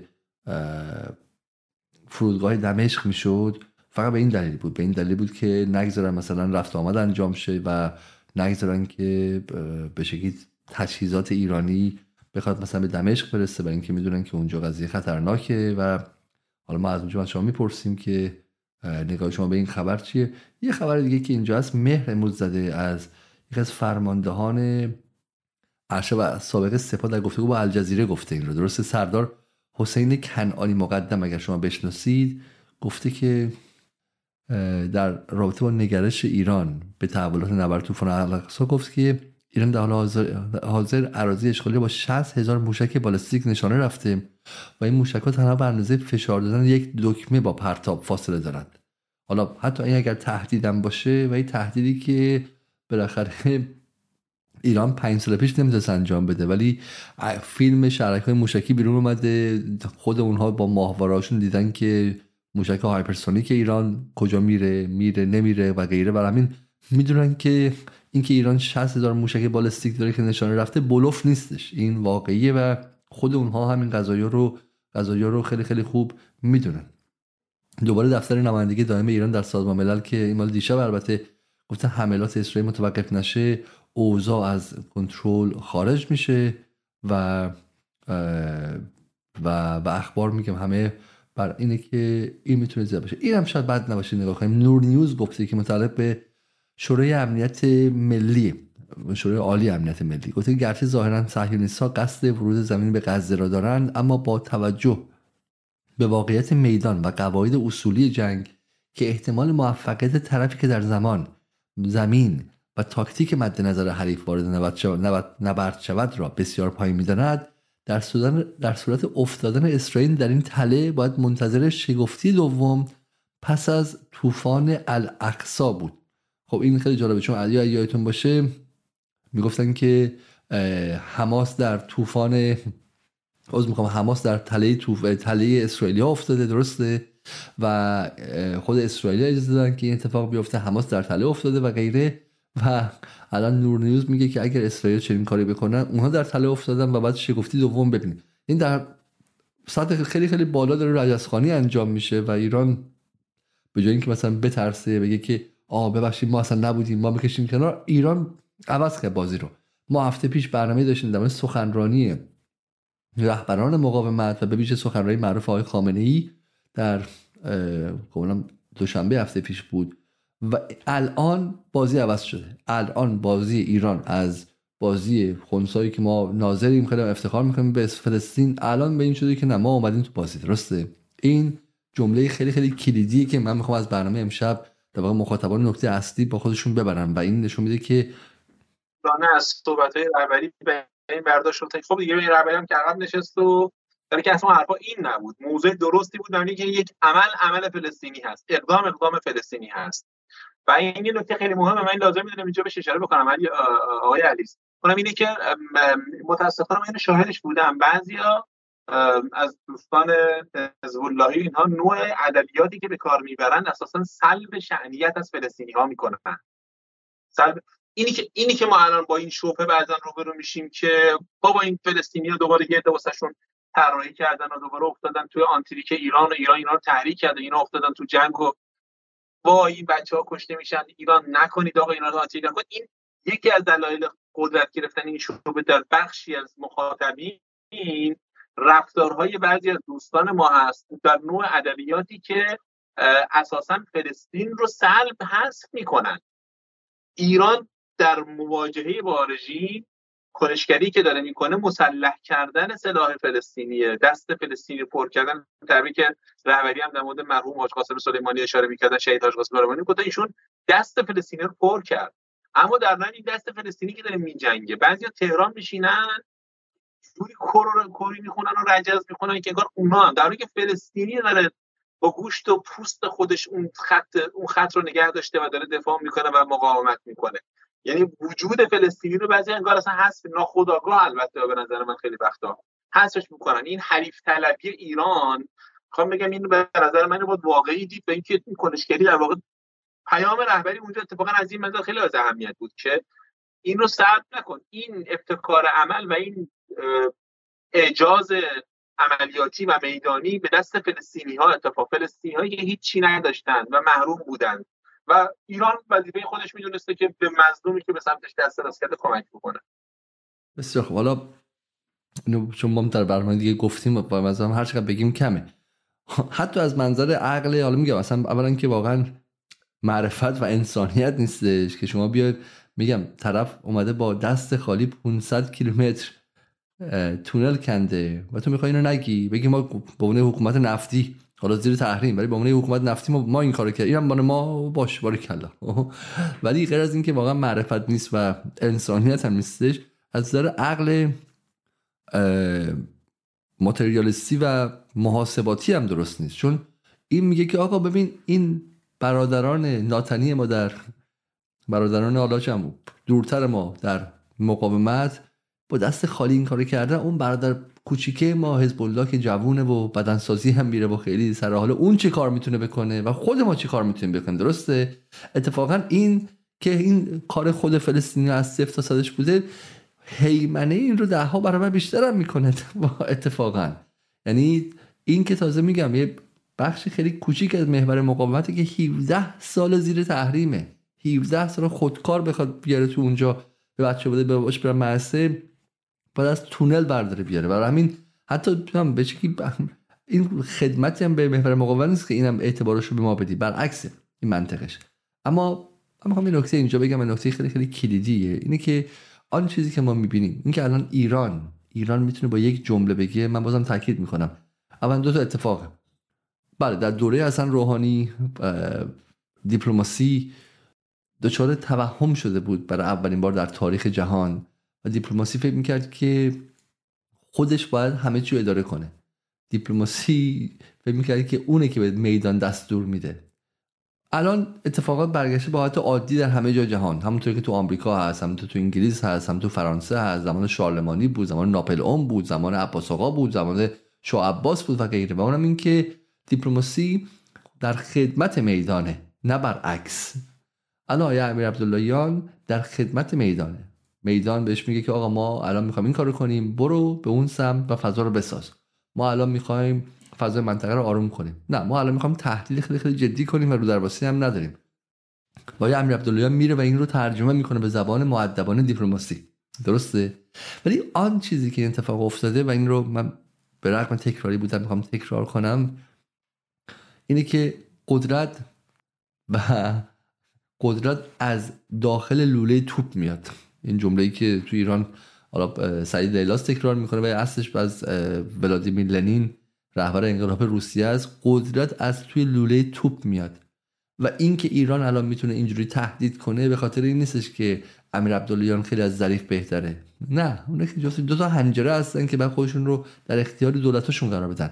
برای اینکه تعداد موشک‌های ایران به یک عدد باور نکردنی رسیده برای اینکه دقتشون به یک میزان باور نکردنی رسیده برای اینکه پهپادهای ایران در سرتاسر سر جهان شهره شدن. برای اینکه غنیسازی ایران طوری شده که می‌دونه اسرائیل اگه بخواد به سمت شلیک بمب اتم بره ایران سه هفته بعدش بمب اتم خودش رو رونمایی خواهد کرد. برای اینه که اگرچه آقای خامنه‌ای همیشه گفته ما حرام و قبول نداریم اما در دفاع از خود ممکنه که بعد اوضاع عوض شه و معادلات به هم برسه خب برای اینکه توان ایران در خلیج فارس عوض شده. برای اینکه ایران ناف ناوبر ساخته زیر دریایی ساخته. قایقای تندروش مسلح به موشک‌های به شکلی ضد ناف شدن و غیره. اینجاست که حالا ایران می‌تونه بیاد و بگه اینا فقط شعار تو خالی تو نماز جمعه دیگه نیستش خب؟ و اونها هم می‌دونن همه هم می‌دونن. برای همین قدرت از لوله توپ میاد. من فکر می‌کنم که شاید جا داشته باشه یه بار دیگه ما این تکه از فیلم اسکات ریترز که یکی از به شکلی باهوشترین آدم ها و تحلیلگرای نظامی در حال حاضره این کسی که قبلا در ارتش آمریکا بود بعد رفت یو و توی سازمان ملل کار می‌کرد. در زمان جنگ دوم علیه عراق جز کسایی بود که در تو بحث دوسیه بود و گفتش که عراق این weapon mass destruction رو نداره و بعد کارش به درگیری رسید و به شکلی اخراج شده و غیره و غیره. و الان به عنوان کسی که از همه جا دارن بیرونش می‌کنن کانال یوتیوبشون میبندن هر از گاهی و ولی جزء حقیقت گوهای خیلی جدی بر اساس fact های مشخص نظامی و این ویدیو رو پریروز با جورج گالووی MP سابق اسکاتلندی که یه موقع رئیس حزب Respect انگلیس هم بود با هم دیگه پر کرده و به من شاید دیدنش خالی از لطف نباشه ما یه بار دیگه نشون دادیم این رو ولی این رو باید یک بار دیگه به نظر من ببینیم که بله There was a day and age where America could put 750,000 to a million troops in the Middle East in a matter of weeks and change the outcome of any conflict. That day is long past. Today, we have a military that's a shadow of its former self, incapable of meaningfully projecting power into areas of the world that have been hardened against that very possibility. Iran's ability to sink American ships at a distance has changed the algorithms that are used there. Um, and Iran knows this. America knows this. The you're 100% correct. They they've become emboldened, but not not emboldened based upon irresponsible calculations. Emboldened to be the nations they have every right to be. Iran has every right to be a major player in the region because it is a major player in the region, and it will no longer allow the United States and Israel working together with the Gulf Arab states to keep it down. In fact, thanks to China, they've repaired relations with the Saudis, and uh, you know they, they're, moving in the right direction there. Um, the United States today is, is confronting its impotence in Europe and in Asia. Right now, I can guarantee you in the Situation Room at the White House, the Pentagon is saying, "Boss, we can't do it. We can't do it anymore. Uh, we're already broke. If you if this thing blows up in the Middle East, it's game set match. We're done. این بخش اولش خیلی مهمه دیگه اینی که اینی که قدرت نظامی ایران رو در پنتگان میدونم و آمریکا هم به هیچ وجهی علاقه به این قضیه نداره و همین که واقع گیم چنجر بوده. و الان جالبه به نظر من در درست دو سال بعد از رفتن حسن روحانی دو سال و سه ماه بعد از رفتن حسن روحانی که درگیری داخل به وجود می آورد و یک دست شدن دولت با رهبری یک دست شدن وزارت خارجه با رهبری مجلس و غیره. ایران داره در مقام یه بازیگر تو سیاست خارجی با یک صدا رفتار می‌کنه و سبوتاژ داخلی هم نداره. بعد درست یک سال بعد زن زندگی آزادی معادلات عوض شده و اینجا رسیده. من شخصا معتقدم که به هیچ وجه این حرکت ایران جنگ طلبانه نیستش. حتی اگه توی ایران هم بعضی بگن که بریم و الان قدس رو بگیریم و غیره من فهمم که اتفاقا حرفی که از منظر ایران زده شده دقیقا عین صلح عین صلح و و این باعث میشه که اتفاقا افسار اسرائیل کشیده بشه. هم در این قضیه همین که از اینجا ادامه داده. چون اسرائیل می‌گفت اگه کار حماس رو تمام می‌کرد به قول شما بعد سراغ حزب الله می‌رفت. بعد تازه می‌خواست بیاد رهبران مقاومت که به ایران اومدن بزنه. بعد از فردا حمله سایبری به ایران شروع می‌شد. بعد دوباره حمله به نیروگاه ایران شروع می‌شد. بعد زدن به شکلی طراحان موشکی ایران و ترورهای کور ایران شروع می‌شد. بعد با پهپاد مثل اصفهان می‌خواستن بیان بعد برن زن زندگی آزادی دیگه درست کنن. و این حرف شما خیلی درسته. اگه الان ایران اینجا وای نمیستاد اتفاقا و موضع ضعف نشون می‌داد اتفاقا اسرائیل ممکن بود که جنگ به داخل ایران بکشونه. برای همینه که این حرکت ایران رو من عین عینا به شکلی صلح طلبانه و در جهت مهار یک دولتی می‌بینم که میگه من 11 سپتامبرمه. حق دارم همه کار خواستم بکنم. نه تو غلط کردی. اولا آمریکا هم غلط کرد بعد 11 سپتامبر که برای خودش carte blanche گرفتش و اعلام حکومت اضطراری جهانی کرد. state of global emergency و global state of emergency اعلام کرد که من دیگه همه قوانین رو ملغا می‌کنم. هر کاری خواستم او آمریکا هم غلط کرد. تازه ولی اگه کردم آمریکا بود. توی زایده هستی که اصلا وجودت وزیر سواله و وجود غیر, غیر مشروعه. خب برای اینطور اصلا حقی نداشتی از اول که الان بخوای حقوق بین الملل رو ملغا کنیم مثلا کار دیگه انجام بدی. برای همین این ادایی که اسرائیل خواست ادای آمریکا رو در بیاره در 11 سپتامبر نه فقط خطرناک بود اگه جلوش گرفته نمی‌شد. و به نظر من خیلی خیلی لحظه مهمی بود که ایران انجام داد. حالا بریم سراغ واکنش لبنان آیه رضوی. در گفتگوهاتون با لبنان شما اونجا چه چیزی میشنوید؟ نکته مهم همین هستش که بسیاری اینجا دارن مرکه رو مرکه متفاوتی می‌بینن از مرکه های دیگه. اقلا این گونه داره استنباط میشه. مثلا آنچه که داره این دفعه رقم می‌خوره یک عملیات درگیری موشک پراکنی و بین این حرفا اینها نیست اصلا. با یک معرکه جدیدی روبرو هستن. و طبعا اولین کشوری که در منطقه بخواد از این معرکه متاثر بشه به نظر من کشور لبنان خواهد بود. یعنی این معرکه قطعا برای لبنان و شرایط داخلی لبنان تاثیر خیلی جدی رو بر جای خواهد گذاشت. حتی لبنانی ها در مورد موضعی هایی که با این دوستانی که قبلا من صحبت می‌کردم موزگیری دیگر کشورهای منطقه هم سخنش این بود که اونها هم دارن, دارن تغییر نگاهشون داره خودش نشون میده. از جمله موزگیری که آقای سیسی انجام داد. با همه در واقع نقل که وجود داره همه سر جاش. اما بالاخره باید دید که قبلا چه جوری موضوع می‌گیره الان چی داره میگه؟ الان آقای سیسی هم دیگه به اینجاش رسیده میگه که بابا مصر میگه من اجازه نمیدم شهروندان کشورهای دیگه از غزه خارج بشن. تا زمانی که اجازه داشته باشم که امداد رسانی رو به داخل نوار غزه ببرم. یعنی مرز رفت رو الان بسته.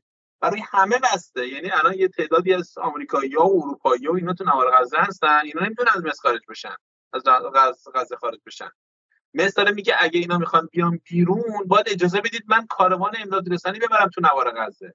یعنی اسرائیل نزنه کاروان منو منظورشون این از اجازه دادن اینه که این موضعی بوده که مصر گرفته. از طرف دیگه مصر سیسی اومده امروز گفته که شاید در ساعت اولیه روزهای اولیه ما میفهمیدیم واکنش اسرائیل رو در قبال آنچه که بالاخره باش روبرو شده بود از پنج باره کشتار. اما الان دیگه از حد هر گونه تعریف و تحلیلی خارج شده آنچه که اسرائیل داره انجام میده. می‌دونید که الان آمار کشته های کودکان به هزار نفر رسید. هزار تا بچه رو تا الان کشته اسرائیل. همین الان که صحبت می‌کنیم هزار تا بچه رو کشته.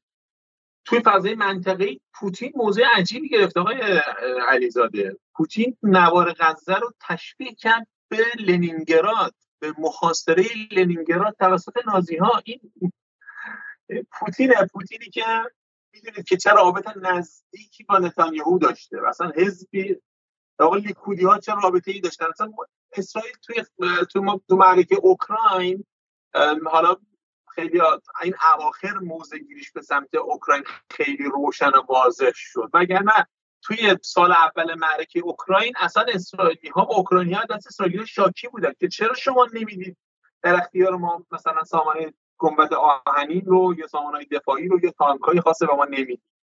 این اون پوتین و اون روسیه بود که الانی که داریم با هم صحبت می‌کنیم اقلا موضعش در قبال بیان اینه که آقا غزه رو تشبیه کردن به لنینگرادی که با لنینگراد از طرف آقا نازی ها محاصره شده بود. یعنی به تعبیر غیر مستقیمی اسرائیل رو داره با نازی ها مقایسه می‌کنه پوتین. خب اینا اینا حاکی از این هستش که حتی رهبران منطقی و جهانی هم دارن یک برداشت متفاوتی از فضا می‌کنن و این توی لبنان هم سالیه جاری هست حالا چون گمانم شما خسته باشید من چند تا چیز خیلی خیلی سریع ازش بگذرم و بریم که خسته هستین درسته؟ خوابی دارم الان چون دو روز تقریبا روزی دو سه ساعت بیشتر نتونستیم بخوابیم می‌خوام من با شما خدافزی کنم. یه 20 دقیقه از برنامه مونده که من یه سری فیلم و ویدیوهای دیگر رو آماده کردم. یا می‌خوام شما مال باشید؟ خواب و بیداری. اگر امکان داره من چون باید دوباره صبح احتمالا برم به سمت جنوب و باید گوشیامو شارژ بزنم و کارا آماده بکنم که صبح دوباره میریم چون منقطع میشیم از فضای چیز. اگر سوالی حضرت ندارید من جسارتا رفع زحمت بکنم و اولین فرصت مجددی که برام فراهم بشه فردا باز خدمتتون تلاش می‌کنم باشم و حالا شرایط میدانی رو براتون توصیف بکنم. تحلیل هست به قدر کافی اما من تلاش می‌کنم میدان رو بیشتر روایت بکنم چه که در میدان شاید. حالا ما ایسان سعی می‌کنیم که اگر تونستیم چون شما خودتون امروز میگم جایی که بودیم واقعا بغل جایی که خمپاره خورد. شاید اصلا بتونیم همونجا باتون بس شیم و در واقع اگر امکانش باشه در همون خود میدان هم با شما صحبت کنیم. بسیار خوب. من شما خدافظی می‌کنم و بیشتر از این مزاحمتون نمیشم و میرم که تکای دیگه از بخشایی که باقی مونده رو با مخاطبان ما هم دیگه ببینیم. شبتون بخیر آقای رضایی و خیلی خیلی ممنون که در کنار من و بقیه دوستان بودید. وقتتون بخیر باشه. خب من میگم حالا چیز آماده کردم برنامه خیلی کافی طولانی شده اما به نظرم حیفه که اینها رو نبینیم. اصلا اینجا شروع کنم که آقای رضوی گفتش و اونم این که رهبرانی که ما توقع نداشتیم اومدن پای قضیه و این به شکلی بازی به نظر خیلی متفاوت میاد. یعنی ما این روزها اینقدر یتیمی و تنهایی فلسطین رو که گفتیم ولی به نظر من یه اتفاقات دیگه هم در کنارش هستش و به نظر میاد که دیگر فلسطین اون فلسطین سابق نیست و دنیا اون دنیای سابق نیستش و حالا میگم غیر از ایران غیر از مردم منطقه که دارن میگن یه اتفاقی دیگه هم میفته. از اینجا شروع کنیم. از قطر. از قطر شروع کنیم که امروز در دیدار با بلینکن.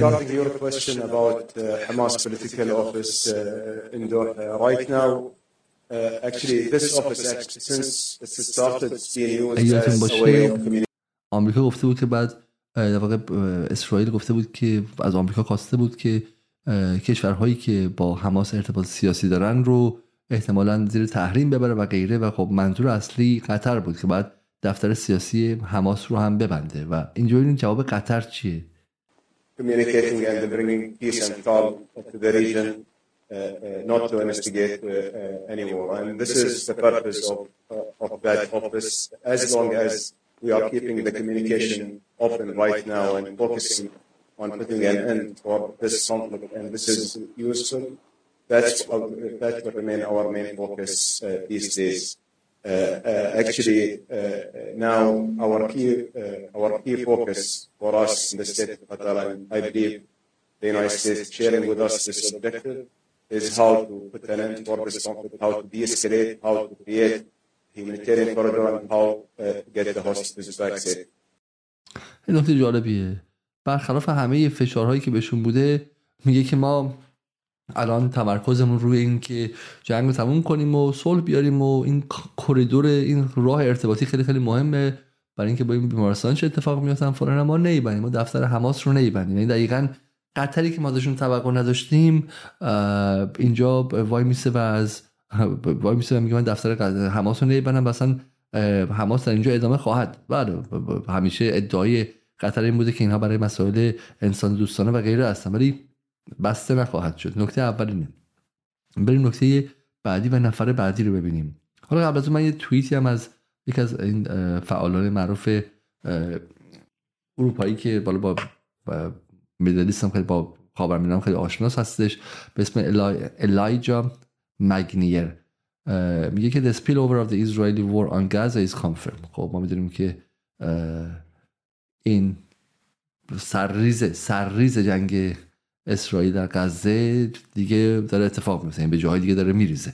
از دوشنبه به بعد ما باید منتظر بدترین اتفاقات در غرب آسیا و در خاورمیانه باشیم و احتمال اینکه یک جنگ خیلی وسیع‌تر شه مگر اینکه اسرائیل متوقفش کنه. این اطلاعات برای من تایید شده است. بستی به خودتون داره که بپذیرین یا نپذیرید.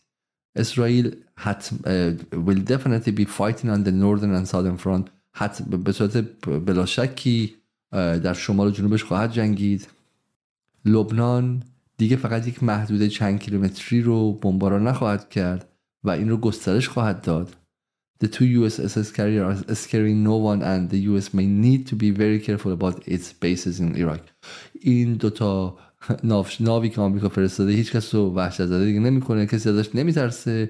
و آمریکا باید یه خورده نگران حالا یه خوردهش من اضافه کردم نگران پایگاهاش در عراق باشه. فرانسه قطر و آمریکا درباره احتمال اینکه for the northern Israeli front to escalate rapidly اینکه شمال اسرائیل خیلی زود به صحنه درگیریشه مطلع شدن ایران بهشون خبر داده. Let's see if Israel go ahead with this plan of the ground attack. بذار ببینیم که اسرائیل آیا ادامه خواهد داده نه. الان توپ تو زمین اسرائیل. این در واقع این نکته خیلی قشنگش اینجا اینه. اینی که ایران همه رو مطلع کرده. سفیرش توی سازمان ملل رفته گفته. خودش هم گفته امیر عبداللهی هم گفته. نیروهای سپاه هم تحرک کردن. همه می‌دونن که ایران الان گفته گفته بیاین بیاین از این خط جلوتر بیاین میزن می‌خورید خب؟ و آمریکا اینها همه وحشت زده شدن مکرون نمی‌خواد این قضیه آمریکا نمی‌خواد بزرگتر شه و اسرائیل هنوز اونه که میگه منو ول کنید می‌خوام برم بزنم. الان الان گفتگوها با اسرائیل در جریانه که با غلط زیادی نکن. نتانیاهو داره میگه اگه من این کارو نکنم کارم از دست میدم بیرونم می‌کنن مجلس فرام می‌کنه. الان جواب اینه که برو یه راه دیگه پیدا کن برای اینکه جامعه رو آروم کنیم و غیره. اون کار رو انجام بدی اوضاع از دست خارج میشه. برای همین الان توپ در زمین اسرائیلی که انتخاب کنه که حمله زمینی رو انجام بده بمباران ها رو اضافه کنه و غیره و گفتگوها باید فردا ما باید این موقع فردا اول صبح باید تغییر لحن در واشنگتن فرانسه و جاهای دیگر ببینیم ببینیم که چگونه تغییر میدن. آیا محکم پشت اسرائیل وای میستن؟ آیا اونها هم میان خیلی محکم؟ اگه ایران گفته که چه می‌دونم مثل این بازی های پوکر و غیره اگه گفته که من به جای هزار تومن می‌کنم دو هزار تومن و آمریکا میگه من چهار هزار تومنش می‌کنم یا اینکه نه. اونها به قول معروف جا میزن جا میرن و یه مقدار عقب نشینی می‌کنن و فردا ما این قضیه رو خواهیم دید. و همینطور میگه که حزب الله سی راکت و موشک شلیک کرده به در ساعت گذشته و if Israel bomb Beirut حزب said it will bomb Tel Aviv. اگر اسرائیل دست به بیروت بزنه حزب الله گفته که من به تل حمله می‌کنم. This is where the battle escalates into a war. این زمانی که نبرد به یک جنگ تبدیل خواهد شد و دیگه از دست خارج خواهد شد. سوال اینه که الان اسرائیل آنقدر دیوانه است که می‌تونه غرب رو به یک جنگ خیلی تمام ایار در غرب آسیا بکشونه یا نه. و همش چیزی که می‌خوام شما بدونید اینه که ایران این رو از روی ماجراجویی انجام نداده. ایران این رو از روی ماجرا من یک نکته در مورد خامنه‌ای و بگم و این خیلی سخته برای اینکه واقعا ما باید برنامه خیلی بیشتری بذاریم در مورد نقد وضع اقتصادی در ایران نقد وضع چه می‌دونم بهش سیاسی و غیره. ولی یه یه نقطه من یه نقطه فقط مشترک که با آقای خامنه ای هستش اینه که آقای خامنه ای اگرچه امنیت ایران و منطقه رو باز طراحی کرده در یک نقشه طولانی 33 ساله اما این کار به شکل خیلی محافظه کارانه انجام داده. یعنی آقای خامنه‌ای از منظر علوم سیاسی کانسرواتیو لیدره حالا تو ایران بهشون برمیخوره میگن انقلابی. نه انقلابی بله و ارزش انقلابی یعنی استقلال یعنی امپریال ستیزی یعنی مبارزه با استکبار. حالا هر چی که میگید به اون معنی نه. این کار ولی style leadership ش رادیکال نبوده conservative بوده. یعنی سعی کرده که بی‌گدار به آب نزنه. همین الان ببینید چه می‌دونم تو همین دعوای داخلی اصلاح طلب رو یه خورده حذف می‌کنه باز دوباره دوتاشون برمیگردونه و غیره. و مجموعش این شده که با اینکه عراق اشغال نظامی شده. افغانستان اشغال نظامی شده. جنگ توی یمن و عربستان بوده. جنگ تو این ور و اون ور بوده. تو ایران اما خون از دماغ کسی نیامده و ایران وارد جنگ نشده. برای همین این قضیه این قضیه خیلی قضیه مهمیه که ایران و این سالا آقای خامنه‌ای رتوریکش همیشه هم تون بوده که آمریکا رو می‌ذاریم له می‌کنیم لوردی می‌کنیم. ولی ایران در زمانی که این منطقه جهنم بوده وارد جنگی نشده است. این خیلی خیلی کلیدی است. برای همین اگر آقای خامنه‌ای تهدیدی می‌کنه من گمانم این تهدید تهدید بازدارنده است و تهدیدی است که از جنگ هم ما رو نجات خواهد داد نه برعکس حالا این فهم من از style of leadership یا روش و منش رهبری ایشون بوده و و چیزی که چیده و قدرت ایرانه که من گمان می‌کنم که اسرائیل قاعدتا پیام رو خیلی خیلی خوب دریافت کرده. بریم سراغ یه, یه ویدیو دیگه منظر من هستش اینجا که شاید این توضیح بده خیلی قشنگ. و اون هم این بالا توییت هایی که جکسون هینکل یکی از فعالای آمریکایی که از دست راستم اومده ولی خیلی جالبه که توی سیاست خارجی اینقدر به شکلی ضد آمریکایی شده این سالها.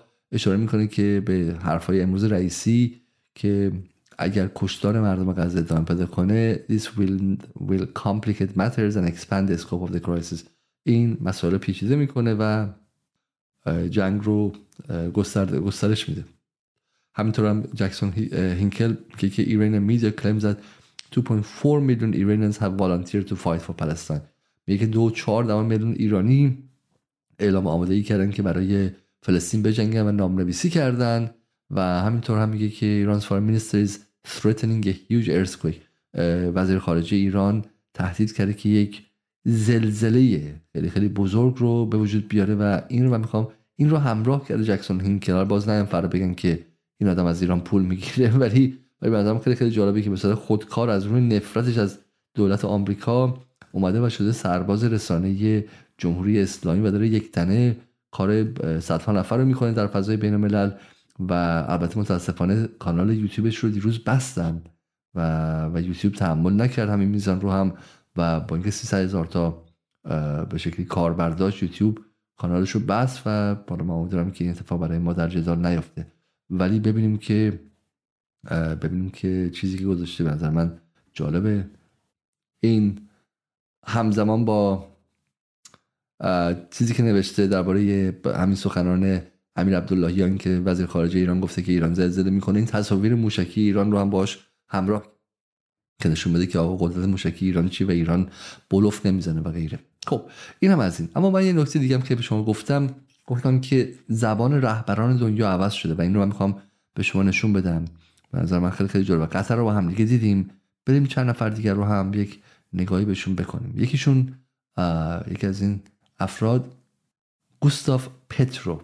گوستاف پترو خیلی معاماتاری شد همه چی. و گوستاف پدرو که چه کسیه؟ ایشون رئیس جمهور کشور کلمبیاست در یک بیانیه خیلی خیلی رسمی اومده و من ترجمه شده بتونم به شما نشون بدم. رسمی اومده و از فلسطین حمایت کرده. خب و این اتفاق اتفاق عجیبیه. و آخرش هم گفته کلمبیا از بولیوار ان نارین نارینیو توتاس is a sovereign and just uh, independent people. Someday the army of فلان Hitler will be defeated for the good of humanity is democracy peace و فلان و خیلی خیلی محکم اینجا وایستاده و پاسخ اینها رو داده. خب من اینجا ترجمه رو نتونست گوگل انجام بده همین از روی این قضیه من میپرم. میرم سراغ بعدی. این این همون خبری که از وال جورنال ما داشتیم که میگه که ایران 300 هزار تا از مال وال استریت جورناله که میگه ایران سربازانش رو در سوریه نزدیکتر می‌کنه به مرز. خب خبر خیلی خیلی مهمیه. این خبر هم مهمه. میگه US pushes bid to avert wider Israel war after Iran warning. خب US ask قطر و چاینا تو intercede and limit spillover به شکلی آمریکا از قطر و چین. جالبه که آمریکایی که پارسال این موقع داشت با چین کل کل می‌کرد. حول تایوان حالا متوسل شده به چین که چین بیاد و میانجیگری کنه و نذاره که دعوا بیشتر شه و ایران وارد قضیه شه. Regional allies hope to next involvement of Iran backed proxies. خب و متحد منطقه هم امیدوارن که بتونن به شکلی دخالت متحدان ایران رو و پروکسی ها و نیابتی های ایران رو کمتر کنن میایم اینجا اینم هم همون چیزی که رئیسی به مکرون میگه که دیگه اگه جنگ ادامه پیدا کنه این اتفاق میفته در اینجا هم در اینجا هم Israeli actions in Gaza reminiscent of Nazi crime, Nazi crimes. West bears responsibility. ایران پرزیدنت ایران به مکرون گفته که کارهایی که در غزه داره انجام میشه یادآور جنایات نازی هاست. من خیلی خوشحالم اتفاقا الان وقت این که شما بیای مثلا چم هولوکاست رو بخوای چم انکار کنین این این رتوریک خیلی خیلی مناسب و خیلی عاقلانه ایه که واقعا هم یادآور نازی هاست در کشتار یهودیان بیگناه قرن اول قرن بیستم و یه سری بدبخت ها و بیچاره ها و کارگرانی که امکان مهاجرت نداشتن رو هم توی این اردوگاه ها میذاشتن. نه مثلا پولدارها و با به شکلی برجوازی یهودی و صاحبان به صنایع و بانک ها و غیره. رو سری بدبخت بیچاره فقیرترین بخش های جوامع یهود رو از گتو برمی داشتن و میگذاشتن و از بین بردن و این این, این آقای رئیس هم گفته مثلا حرف خیلی خیلی درستی زده و این هم باز یک توییت از الایجا مگنیر که میگه که اسرائیل ground attack on Gaza is no longer guaranteed 100% حمله زمینی اسرائیل به غزه دیگه 100 درصد تضمین شده نیستش. The US needs to think carefully about what will happen if the Hormuz Strait is closed آمریکا باید دقیقا فکر کنه که چه اتفاقی میفته اگه تنگه هرمز بسته بشه. If Iran is directly involved as its foreign minister said in case of attacking on Gaza and Lebanon and Iraq and Yemen fronts open. آمریکا باید فکر کنه که چه اتفاقی میفته اگر لبنان و عراق و یمن و غیره همگی وارد شن. خب خب ما اینها رو با هم دیگه مرور کردیم. اما یک نکته جالب که حالا در کنار این اتفاق افتاد چند تام در همین آخرین خبرها بود. برای اینکه اسرائیل اعلام کرده که آب غزه رو باز کرده و حالا فلسطینی میگن که این یک بازی روانی بیشتر نیستش. ولی دو تا از خبرهای اینجا بود که برای من خیلی جالب بود. ولی در شهرهای دیگه من خب شما نشون بدم که قضیه به این شکل نیست و و فلسطینی ها واقعا به شکلی به شکلی حمایت خیلی زیاد داشتن. از این نظرسنجی بین المللی در اومده که اینترنتی خیلی قابل اتکا نیستش ولی حدودا 37 درصد از فلسطین حمایت کردن 26 درصد از این 37 درصد اسرائیل مقصر دونستن 27 درصد فلسطین رو و 37 درصد هم گفتن که هر دو مقصر هستن. و حالا ما به اون هم می‌رسیم ولی چیزی که من می‌خواستم به شما نشون بدم اینجا و از بتونم پیداش کنم حمایت زلنسکی هم که این خبر خیلی جالب بگم from friend to enemy. Palestinians in Israel فلسطینیایی که در اسرائیل هستن شغلشون از دست دادن در زمان جنگ. اینا یادتونه می‌گفتن که ما همون ویدیویی که نفتالیا نفتالیا بود یا حنیف و نفت حنافیا بودش. این ما هفته پیش پخش کردیم که میگفتش که یک دونه یهودی هم در غزه نیستش ولی ولی مسلمان در داخل مرزهای کشور اشغالی خیلی هم امنن و خوبن و شغل دارن. دارن دونه دونهشون از شغل هاشون هم بیرون می‌کنن. این رو می‌خواستم به شما نشون بدم و این جالبه.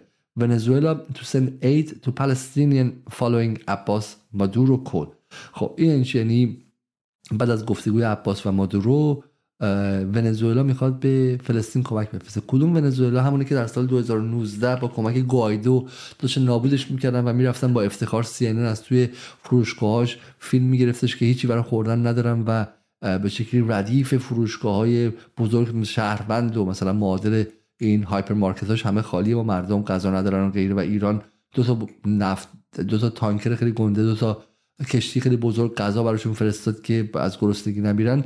الان وایساده و داره از فلسطین کمک می‌کنه. بعد اتحادیه اروپا اتحادیه کشورهای دزد استعمارگری که 400 سال تمام دنیا از جمله منطقه ما و آمریکای لاتین و غیره رو خوردن و بردن اولین کاری که کردن حمایتشون رو از غزه و از وست بانک از کرانه باختری قطع کردن و گفتم دیگه اید همین دو قرولی هم که مثل گده ها جلوتون مینداختیم رو بهتون نمیدیم و دیگه از این خبرها نیستش. خب ما اینها رو دیدیم. اما این خبر خیلی خیلی زیباتری اتفاق افتاده امروز که نظر من برای خود من واقعا امیدوار کننده است و اون به شکلی میارزه به صد تا از این حمایت هایی که غربی ها می‌خواستن بکنن. ولی قبلش به نظرم شاید بد نباشه یک ویدیو ببینیم اول از یک آقایی به اسم بایدن در زمان جوانیش that you adhere to and then you and, and I will go over them in a moment then you say on page 14 we must not become part of South Africa's problem We must remain part of their solution. We must not aim to impose ourselves, our solutions, our favorites in South Africa. Damn it, we have favorites in South Africa. The favorites in South Africa are the people who are being repressed by that ugly white regime. We have favorites. Our Lord خیلی زیباست میگه که مردمی که توسط اون رژیم زشت سفید پوست مورد ستم قرار گرفتن. Loyalty is not to South Africa, it's to South Africans. And the South Africans are majority black and they are being excoriated. اکثریت آفریقا جنوبی سیاه هستن و داره پدرشون در میاد. It is not to some stupid puppet government over there. It is not to the Afrikaners regime. We have no loyalty to them. We have no loyalty to South Africa, to South Africans. And the fact of the matter is, we, I mean, I listen to this rationale, first of all. It is the leaders of South Africa and their people, black and white, who have the majority responsibility. They must rise to it. Well, they are rising to it. They're rising to it. The only thing left available to them with that repulsive, repugnant regime of Afrikaners there. And it's the only way they have. They've tried everything for the last 20 years. They begged, they borrowed, they crawled, and now they're taking up arms. The second thing, progress toward مبارزه مسلحانه ANC و به شکلی مبارزان ضد آپارتاید علیه رژیم آفریقای جنوبی دفاع می‌کنه و میگه همه راه های سیاسی رو رفتن و هیچ چاره نداشتن جز اینکه سلاح دست بگیرن علیه این رژیم کثیفی که حقشون گرفته بیستن Peace requires a timetable. Timetable, elimination of apartheid. What's our timetable? What are we saying to that repugnant regime? Are we saying you've got 20 days, 20 months, 20 years? We asked them to put up a timetable. What's our timetable? These people are being crushed. And we're sitting here with the same kind of rhetoric. The same thing we heard. این مردم دارن از بین میرن و ما اینجا وایسادیم همون جمله قدیمی همون حرفای مزخرف تکراری رو میزنیم We heard go slow. We heard بهشون میگیم آروم باشید. You, have, you, you are totally misconstruing the test. این ویدیو داره از صبح دست به دست میشه تو فضای انگلیسی. رفتن بیل زدن و آوردن. برای اینکه وقتی ندونی داره در مورد آفریقا جنوبی حرف می‌زنه فکر می‌کنی داره در مورد فلسطینی حرف می‌زنه. علیه رژیم آپارتاید اسرائیل. بدون هر رو درباسی حالا می‌خوان یوتیوب ما رو ببندن می‌خوان توییتر ما رو ببندن رژیم آپارتاید اسرائیل که دیگه همه دارن میگن و این از تو آوردن و قشنگی قضیه چیه دولت بایدن داره الان از اسرائیل تا ته دفاع می‌کنه و دستشو باز گذاشته در آدمکشی و قشنگتر از اون این خبره. As you can see, this is the National Executive Committee. All of us standing here pledging our solidarity to the people of Palestine. این سولیدارتی غیر مبهمینه. رئیس جمهور آفریقای جنوبی مهمترین کشور قاره آفریقا یکی از پنج عضو رسمی و سازنده بریکس یکی از ابرقدرت های اقتصادی جهان جدید. اینجا وایستاده با یه چفیه فلسطینی دورش و میگه ما اینجا ایستادیم تا از مردم فلسطین حمایت کنیم. این درد فلسطینی ها رو کسی می‌دونه که دردشون کشیده باشه. حالا پولدارای خیابون فرشته و نیاوران ایران می‌خوان چه می‌دونم با اسرائیل همدلی غیر رسمی و غیر مستقیم کنن. با گفتن اینکه حماس خشونت کرده این اسلام چقدر خشونت داره؟ خشونت اسلام سیاسی بذار هر غلطی خواستم بکنن. خب این اتفاقی که اتفاق جدیدی در جهانه. رئیس جمهور آفریقای جنوبی کشور بزرگی که تعیین کننده است در آینده نظم جهان با 60 میلیون جمعیت و با من جی دی پیشم می‌تونم به شما بگم خب با 4 و 419 اونقدر من توقع داشتم جی دی پیش بالا نبودش و 419 میلیارد دلار در سال ولی در سال کشور تعیین کننده در از نظر از نظر اقتصادی و استراتژیک و میگم یکی از پنج کشور بریکس خوب این وای میشه کنار کنار مردم فلسطین. و کسی که دیگه اینو نمی‌تونن محکوم کنن که این نه مسلمان نه اسلامگراست نه طرفدار تروریسم مثل جمهوری اسلامی نه از اینها. کشوری که تو غرب دیگه الان تو سرشون می‌ذارن. حالا همون بایدن که به شکلی ضد آپارتاید شده بود اون موقع دولت آمریکا و دولت های دموکرات و پنج سال قبلش از آفریقای جنوبی هم درست چیزی نمی‌گفتن. دیگه اواخرش دیگه مد شده بود و مقابل آپارتاید میسن اگرچه خانم تاچر تا لحظه آخر از آپارتاید حمایت هم کرده بودش. خب ولی ولی با این حال این اتفاقی که کشورهای غیر مسلمان دارن میپیوندن به موج مستقیم دفاع از فلسطین و این این بازی رو عوض خواهد کرد در یک سطح دیگه We stand here because we are deeply concerned about the atrocities that are unfolding in the Middle East and we have passed our condolences to the people of Israel as we are passing our condolences to the people of Palestine. And we have a full understanding of how the people of Palestine have taken up this issue because they are people, as many countries and leaders in the world have uh, uh, opined, that they have been under occupation for almost 75 years. میگه که مردم فلسطین میگه میگه ما تسلیت گفتیم مردم اسرائیل هم تسلیت گفتیم مردم فلسطین برای کشتارشون تسلیت گفتیم اما فلسطین 75 سال زیر اشغاله and people under occupation who have been waging a struggle against an oppressive government that has occupied their land, but also a government that has in recent times been dubbed an apartheid state. خیلی زیباست. این مردم که مردمی هستن که مقابل حکومتی که اینها رو سرکوب کرده مقاومت مبارزه کردن. و حکومتی که اخیرا در سالهای اخیر به عنوان یک حکومت آپارتاید نام گرفته. As people and an organization that has struggled against an oppressive system of apartheid, we do pledge solidarity از مردمی که رنج آپارتاید رو دیدن. ما با مردم فلسطین همبستگی کامل داریم. و ما همیشه باشون همبستگی داشتیم و همیشه هم گفتیم که تنها راه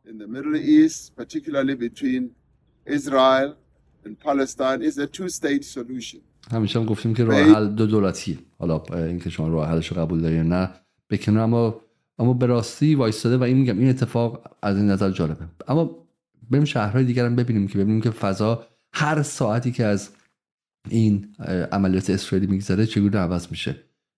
این در نیویورک روز گذشته است. Resistance is justified. که برای من خیلی خیلی روز جذاب بود و در تظاهرات لندن بود بود که به همه این به همه این تلاشی که شده بود بچه 16 ساله به شکلی سکولار و غیر مذهبی انگلیس هم فریاد می‌زد که اسرائیل is a terrorist state. اسرائیل یک حکومت تروریسته خب؟ یعنی همه کارها رو کردن. تمام امپراتوری رسانه جهان رو فعال کردن که بگن که آقا حماس تروریسته و مقابل تروریست باید قوانین بین رو از بین ببریم. و بعد بچه 16 سالا تو خیابون را میفتن میگن که اسرائیل از تروریست خب چهار پنج دیگه از این ویدیو من نشون بدم و فکر کنم که دیگه می‌تونیم برنامه رو امشب تموم کنیم. ولی واقعا حیف که اینها رو نبینیم. یکیشون این در شیکاگو بعدی. ما باور داریم که پیروز خواهیم شد. بعدی در پاکستان. حالا من اینها رو دیروز از تصاویر لندن گذاشته بودم توی توییتر کامنت گذاشته بودم که این همشون مهاجرای آشغالی فلان فلان هستن. حالا در اصل مهاجر غیر مهاجر وقتی که رئیس جمهور میشن نخست وزیر میشن خیلی هم میگین که نگاه کن چه دموکراسی دارن. بالاخره در حد قدرتی که دارن اینها بازی رو عوض خواهند کرد. حالا شما می‌تونید عصبانی باشین از این قضیه که در انگلیس بعضی از اینها حجاب داشتن یا غیره. یه مسئله است. اما بالاخره اینها به عنوان 4 5 میلیون نفر آدمی که هستن و دارن بالاخره کارهای مختلف رو می‌گیرن و یه جایگاهی برای خودشون پیدا کردن در نسل سوم مهاجران بالاخره می‌تونن بازی رو اینجا عوض کنن و دیروز ما دیدیم. این تصاویر هم خیلی خیلی جذاب بود. در در کراچی پاکستان بود و جمعیت فوق العاده است واقعا. جمعیت صدها هزار نفری در تراچی و اینم تصاویر بعدی تصاویری که یکی از همکاران ما در جدال دیروز از لس آنجلس از تظاهراتی خودش هم حضور داشته گرفتش. که میگه که از رودخانه تا دریا فلسطین زنده آزاد خواهد شد. اما من می‌خوام بر شما یک مصاحبه بذارم از کسی که در الجزیره جایگزین و اینو شاید بعدش دیگه واقعا برنامه رو تموم کنیم چون من که باتری شخصی خودم داره تموم میشه.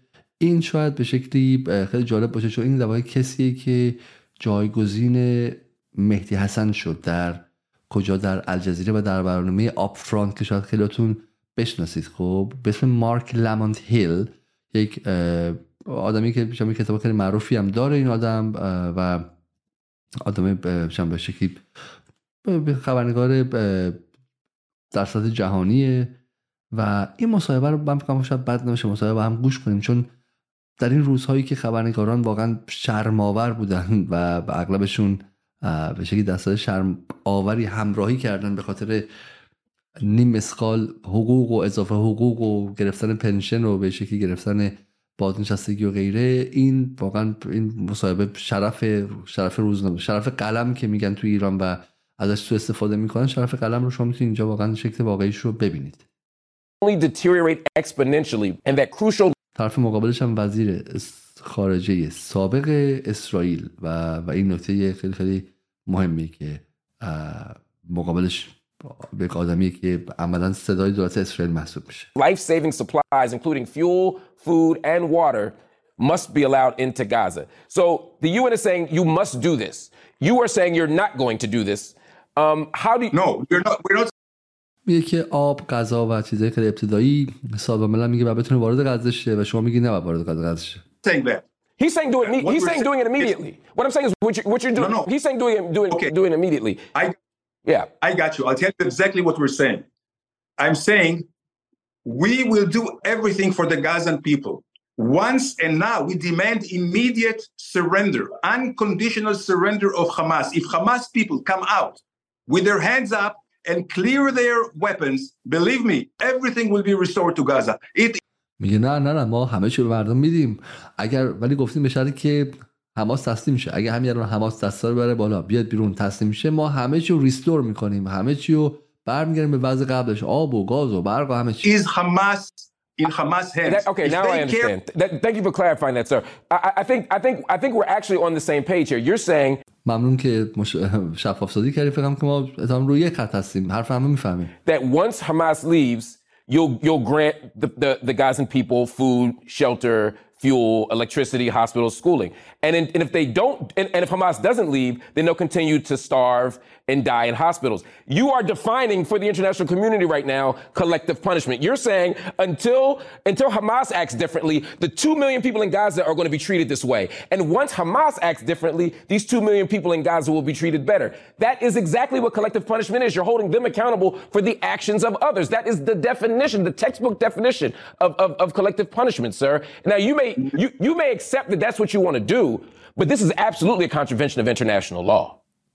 خب میگه که خیلی خیلی ممنون که اینو شفاف کردین دقیقا همون چیزی که من می‌فهمم. اینه که شما دارین میگه اگر حماس این کارو نکنه شما آب و برق و غذا و همه چی رو از مردم غزه دریغ خواهی کرد. خب و ما این تعریف خیلی خیلی کلاسیک و مشخص چیزی به اسم collective punishment خب یعنی مجازات مجازات دسته جمعی یک آدمهایی و مجازات به خاطر اعمال و کنش یکی دیگه. یعنی مثلا من الان یه کار بدی کردم شما بیاین چه می‌ذارم تمام همکاران من در جدال رو مجازات کن خب الان شما کارم نصر هم مجازات کن خب به خاطر کار من آدم های دیگر رو مجازات کن اصلا حماس بعد به مردم غزه چه رفته collective punishment و این از منظر قوانین بین الملل خیلی خیلی کانتروورشال و پر اما و اگر اصلا قوانین بین الملل قوانین حقوق بین الملل نمیپذیره این رو. که شما به خاطر اینکه مثلا مردم در اندیمش خطایی کردن بیاین مثلا مردم اهواز رو بزنید بمباران شیمیایی کنید و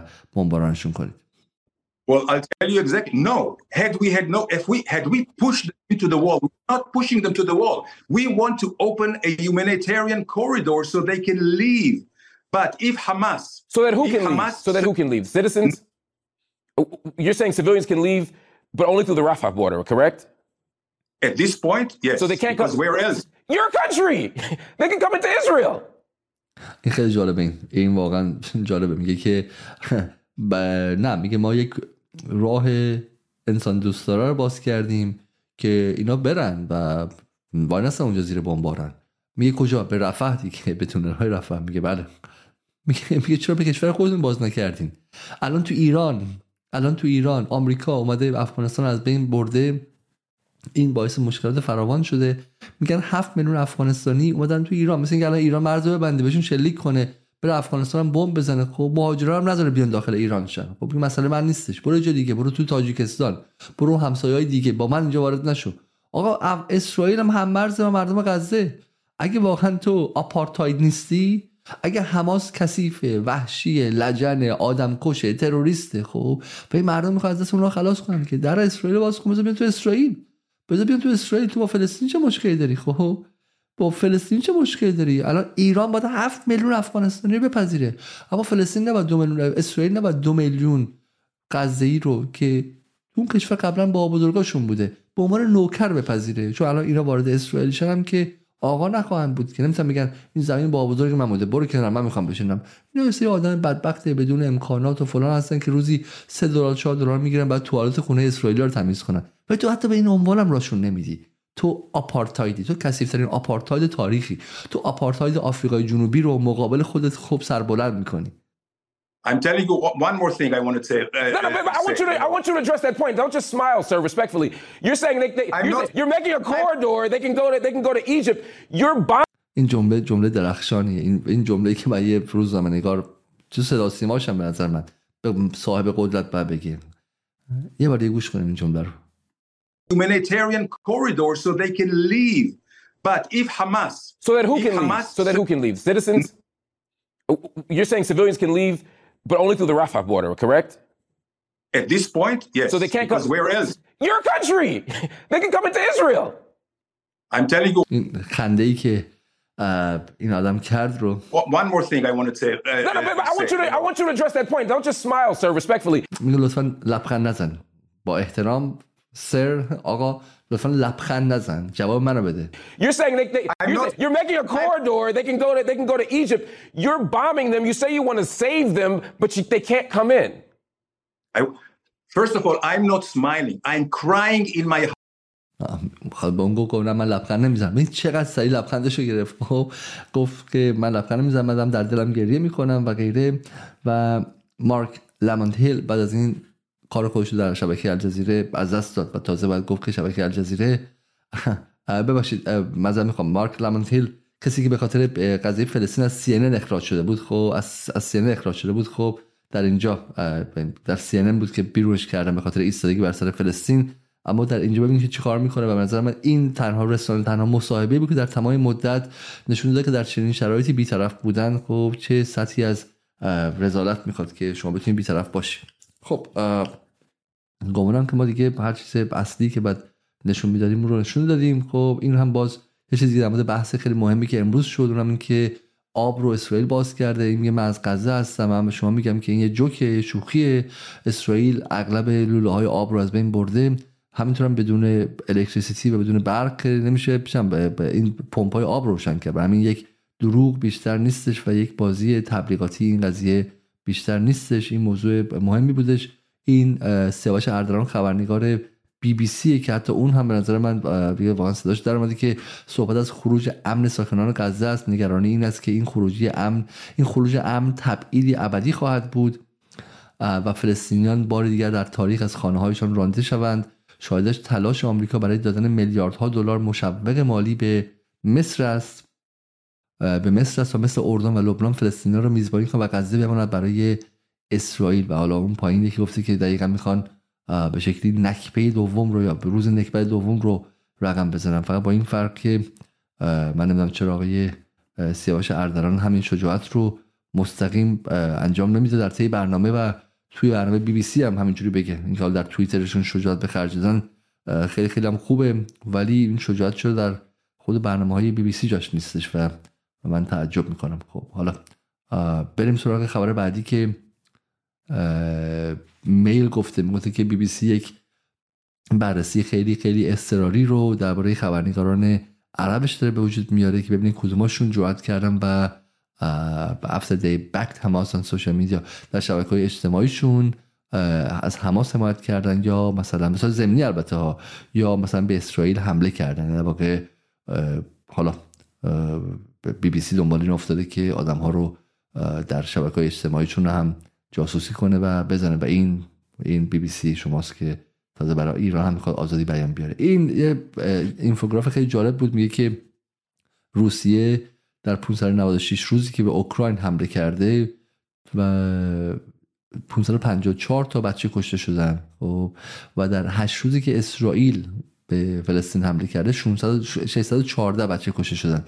و این به شما میگه که کدومشون؟ در واقع حکومت میگیم حکومت کودک کش برای چیه چون میگم کشورهای دیگه هم جنگ کردن و جنگ چیز خوبی نیستش اما در یک زمین است که فقط بچه به این راحتی کشته میشه و حالا شما برو و برو و هر کاری خواستی بکن و جمهوری اسلامی رو بگو حکومت بچه کش به خاطر مثلا چه می‌دونم قضیه کیان پیرفلک و غیره. این در یکی از ایونت های آمریکایی که به خاطر پوشیدن یک دونه پیراهن فری پلستان یعنی فلسطین آزاد یکی از گمانم کنسرت های موسیقی این آدم رو از اونجا بیرون کردن این ویدیو خیلی جالبیه که در سی اتفاق افتاد و I tried to correct you to the answer. The war is not just with Hamas. یک از سربازان IDF رو دعوت کردن. The war is uh...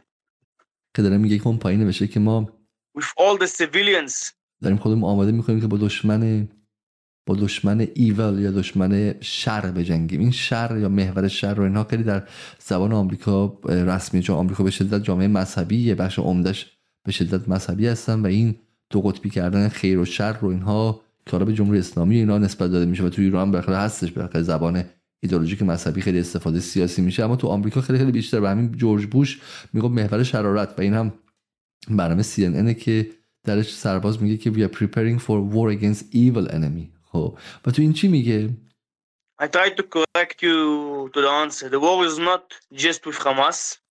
میگه جنگ فقط با حماس نیست. The war is uh, with all the civilians that میگه با همه شهروندان اونجاست همه شهروندانی که حماس رو حمایت می‌کنن برای همین اونها هم برای ما مثل همون حماس شرن و من عذر می‌خوام از شما فکر که دیگه بعد برنامه رو اینجا تموم کنم تا فردا شب که امیدوارم حال من بهتر باشه خدا نگهدار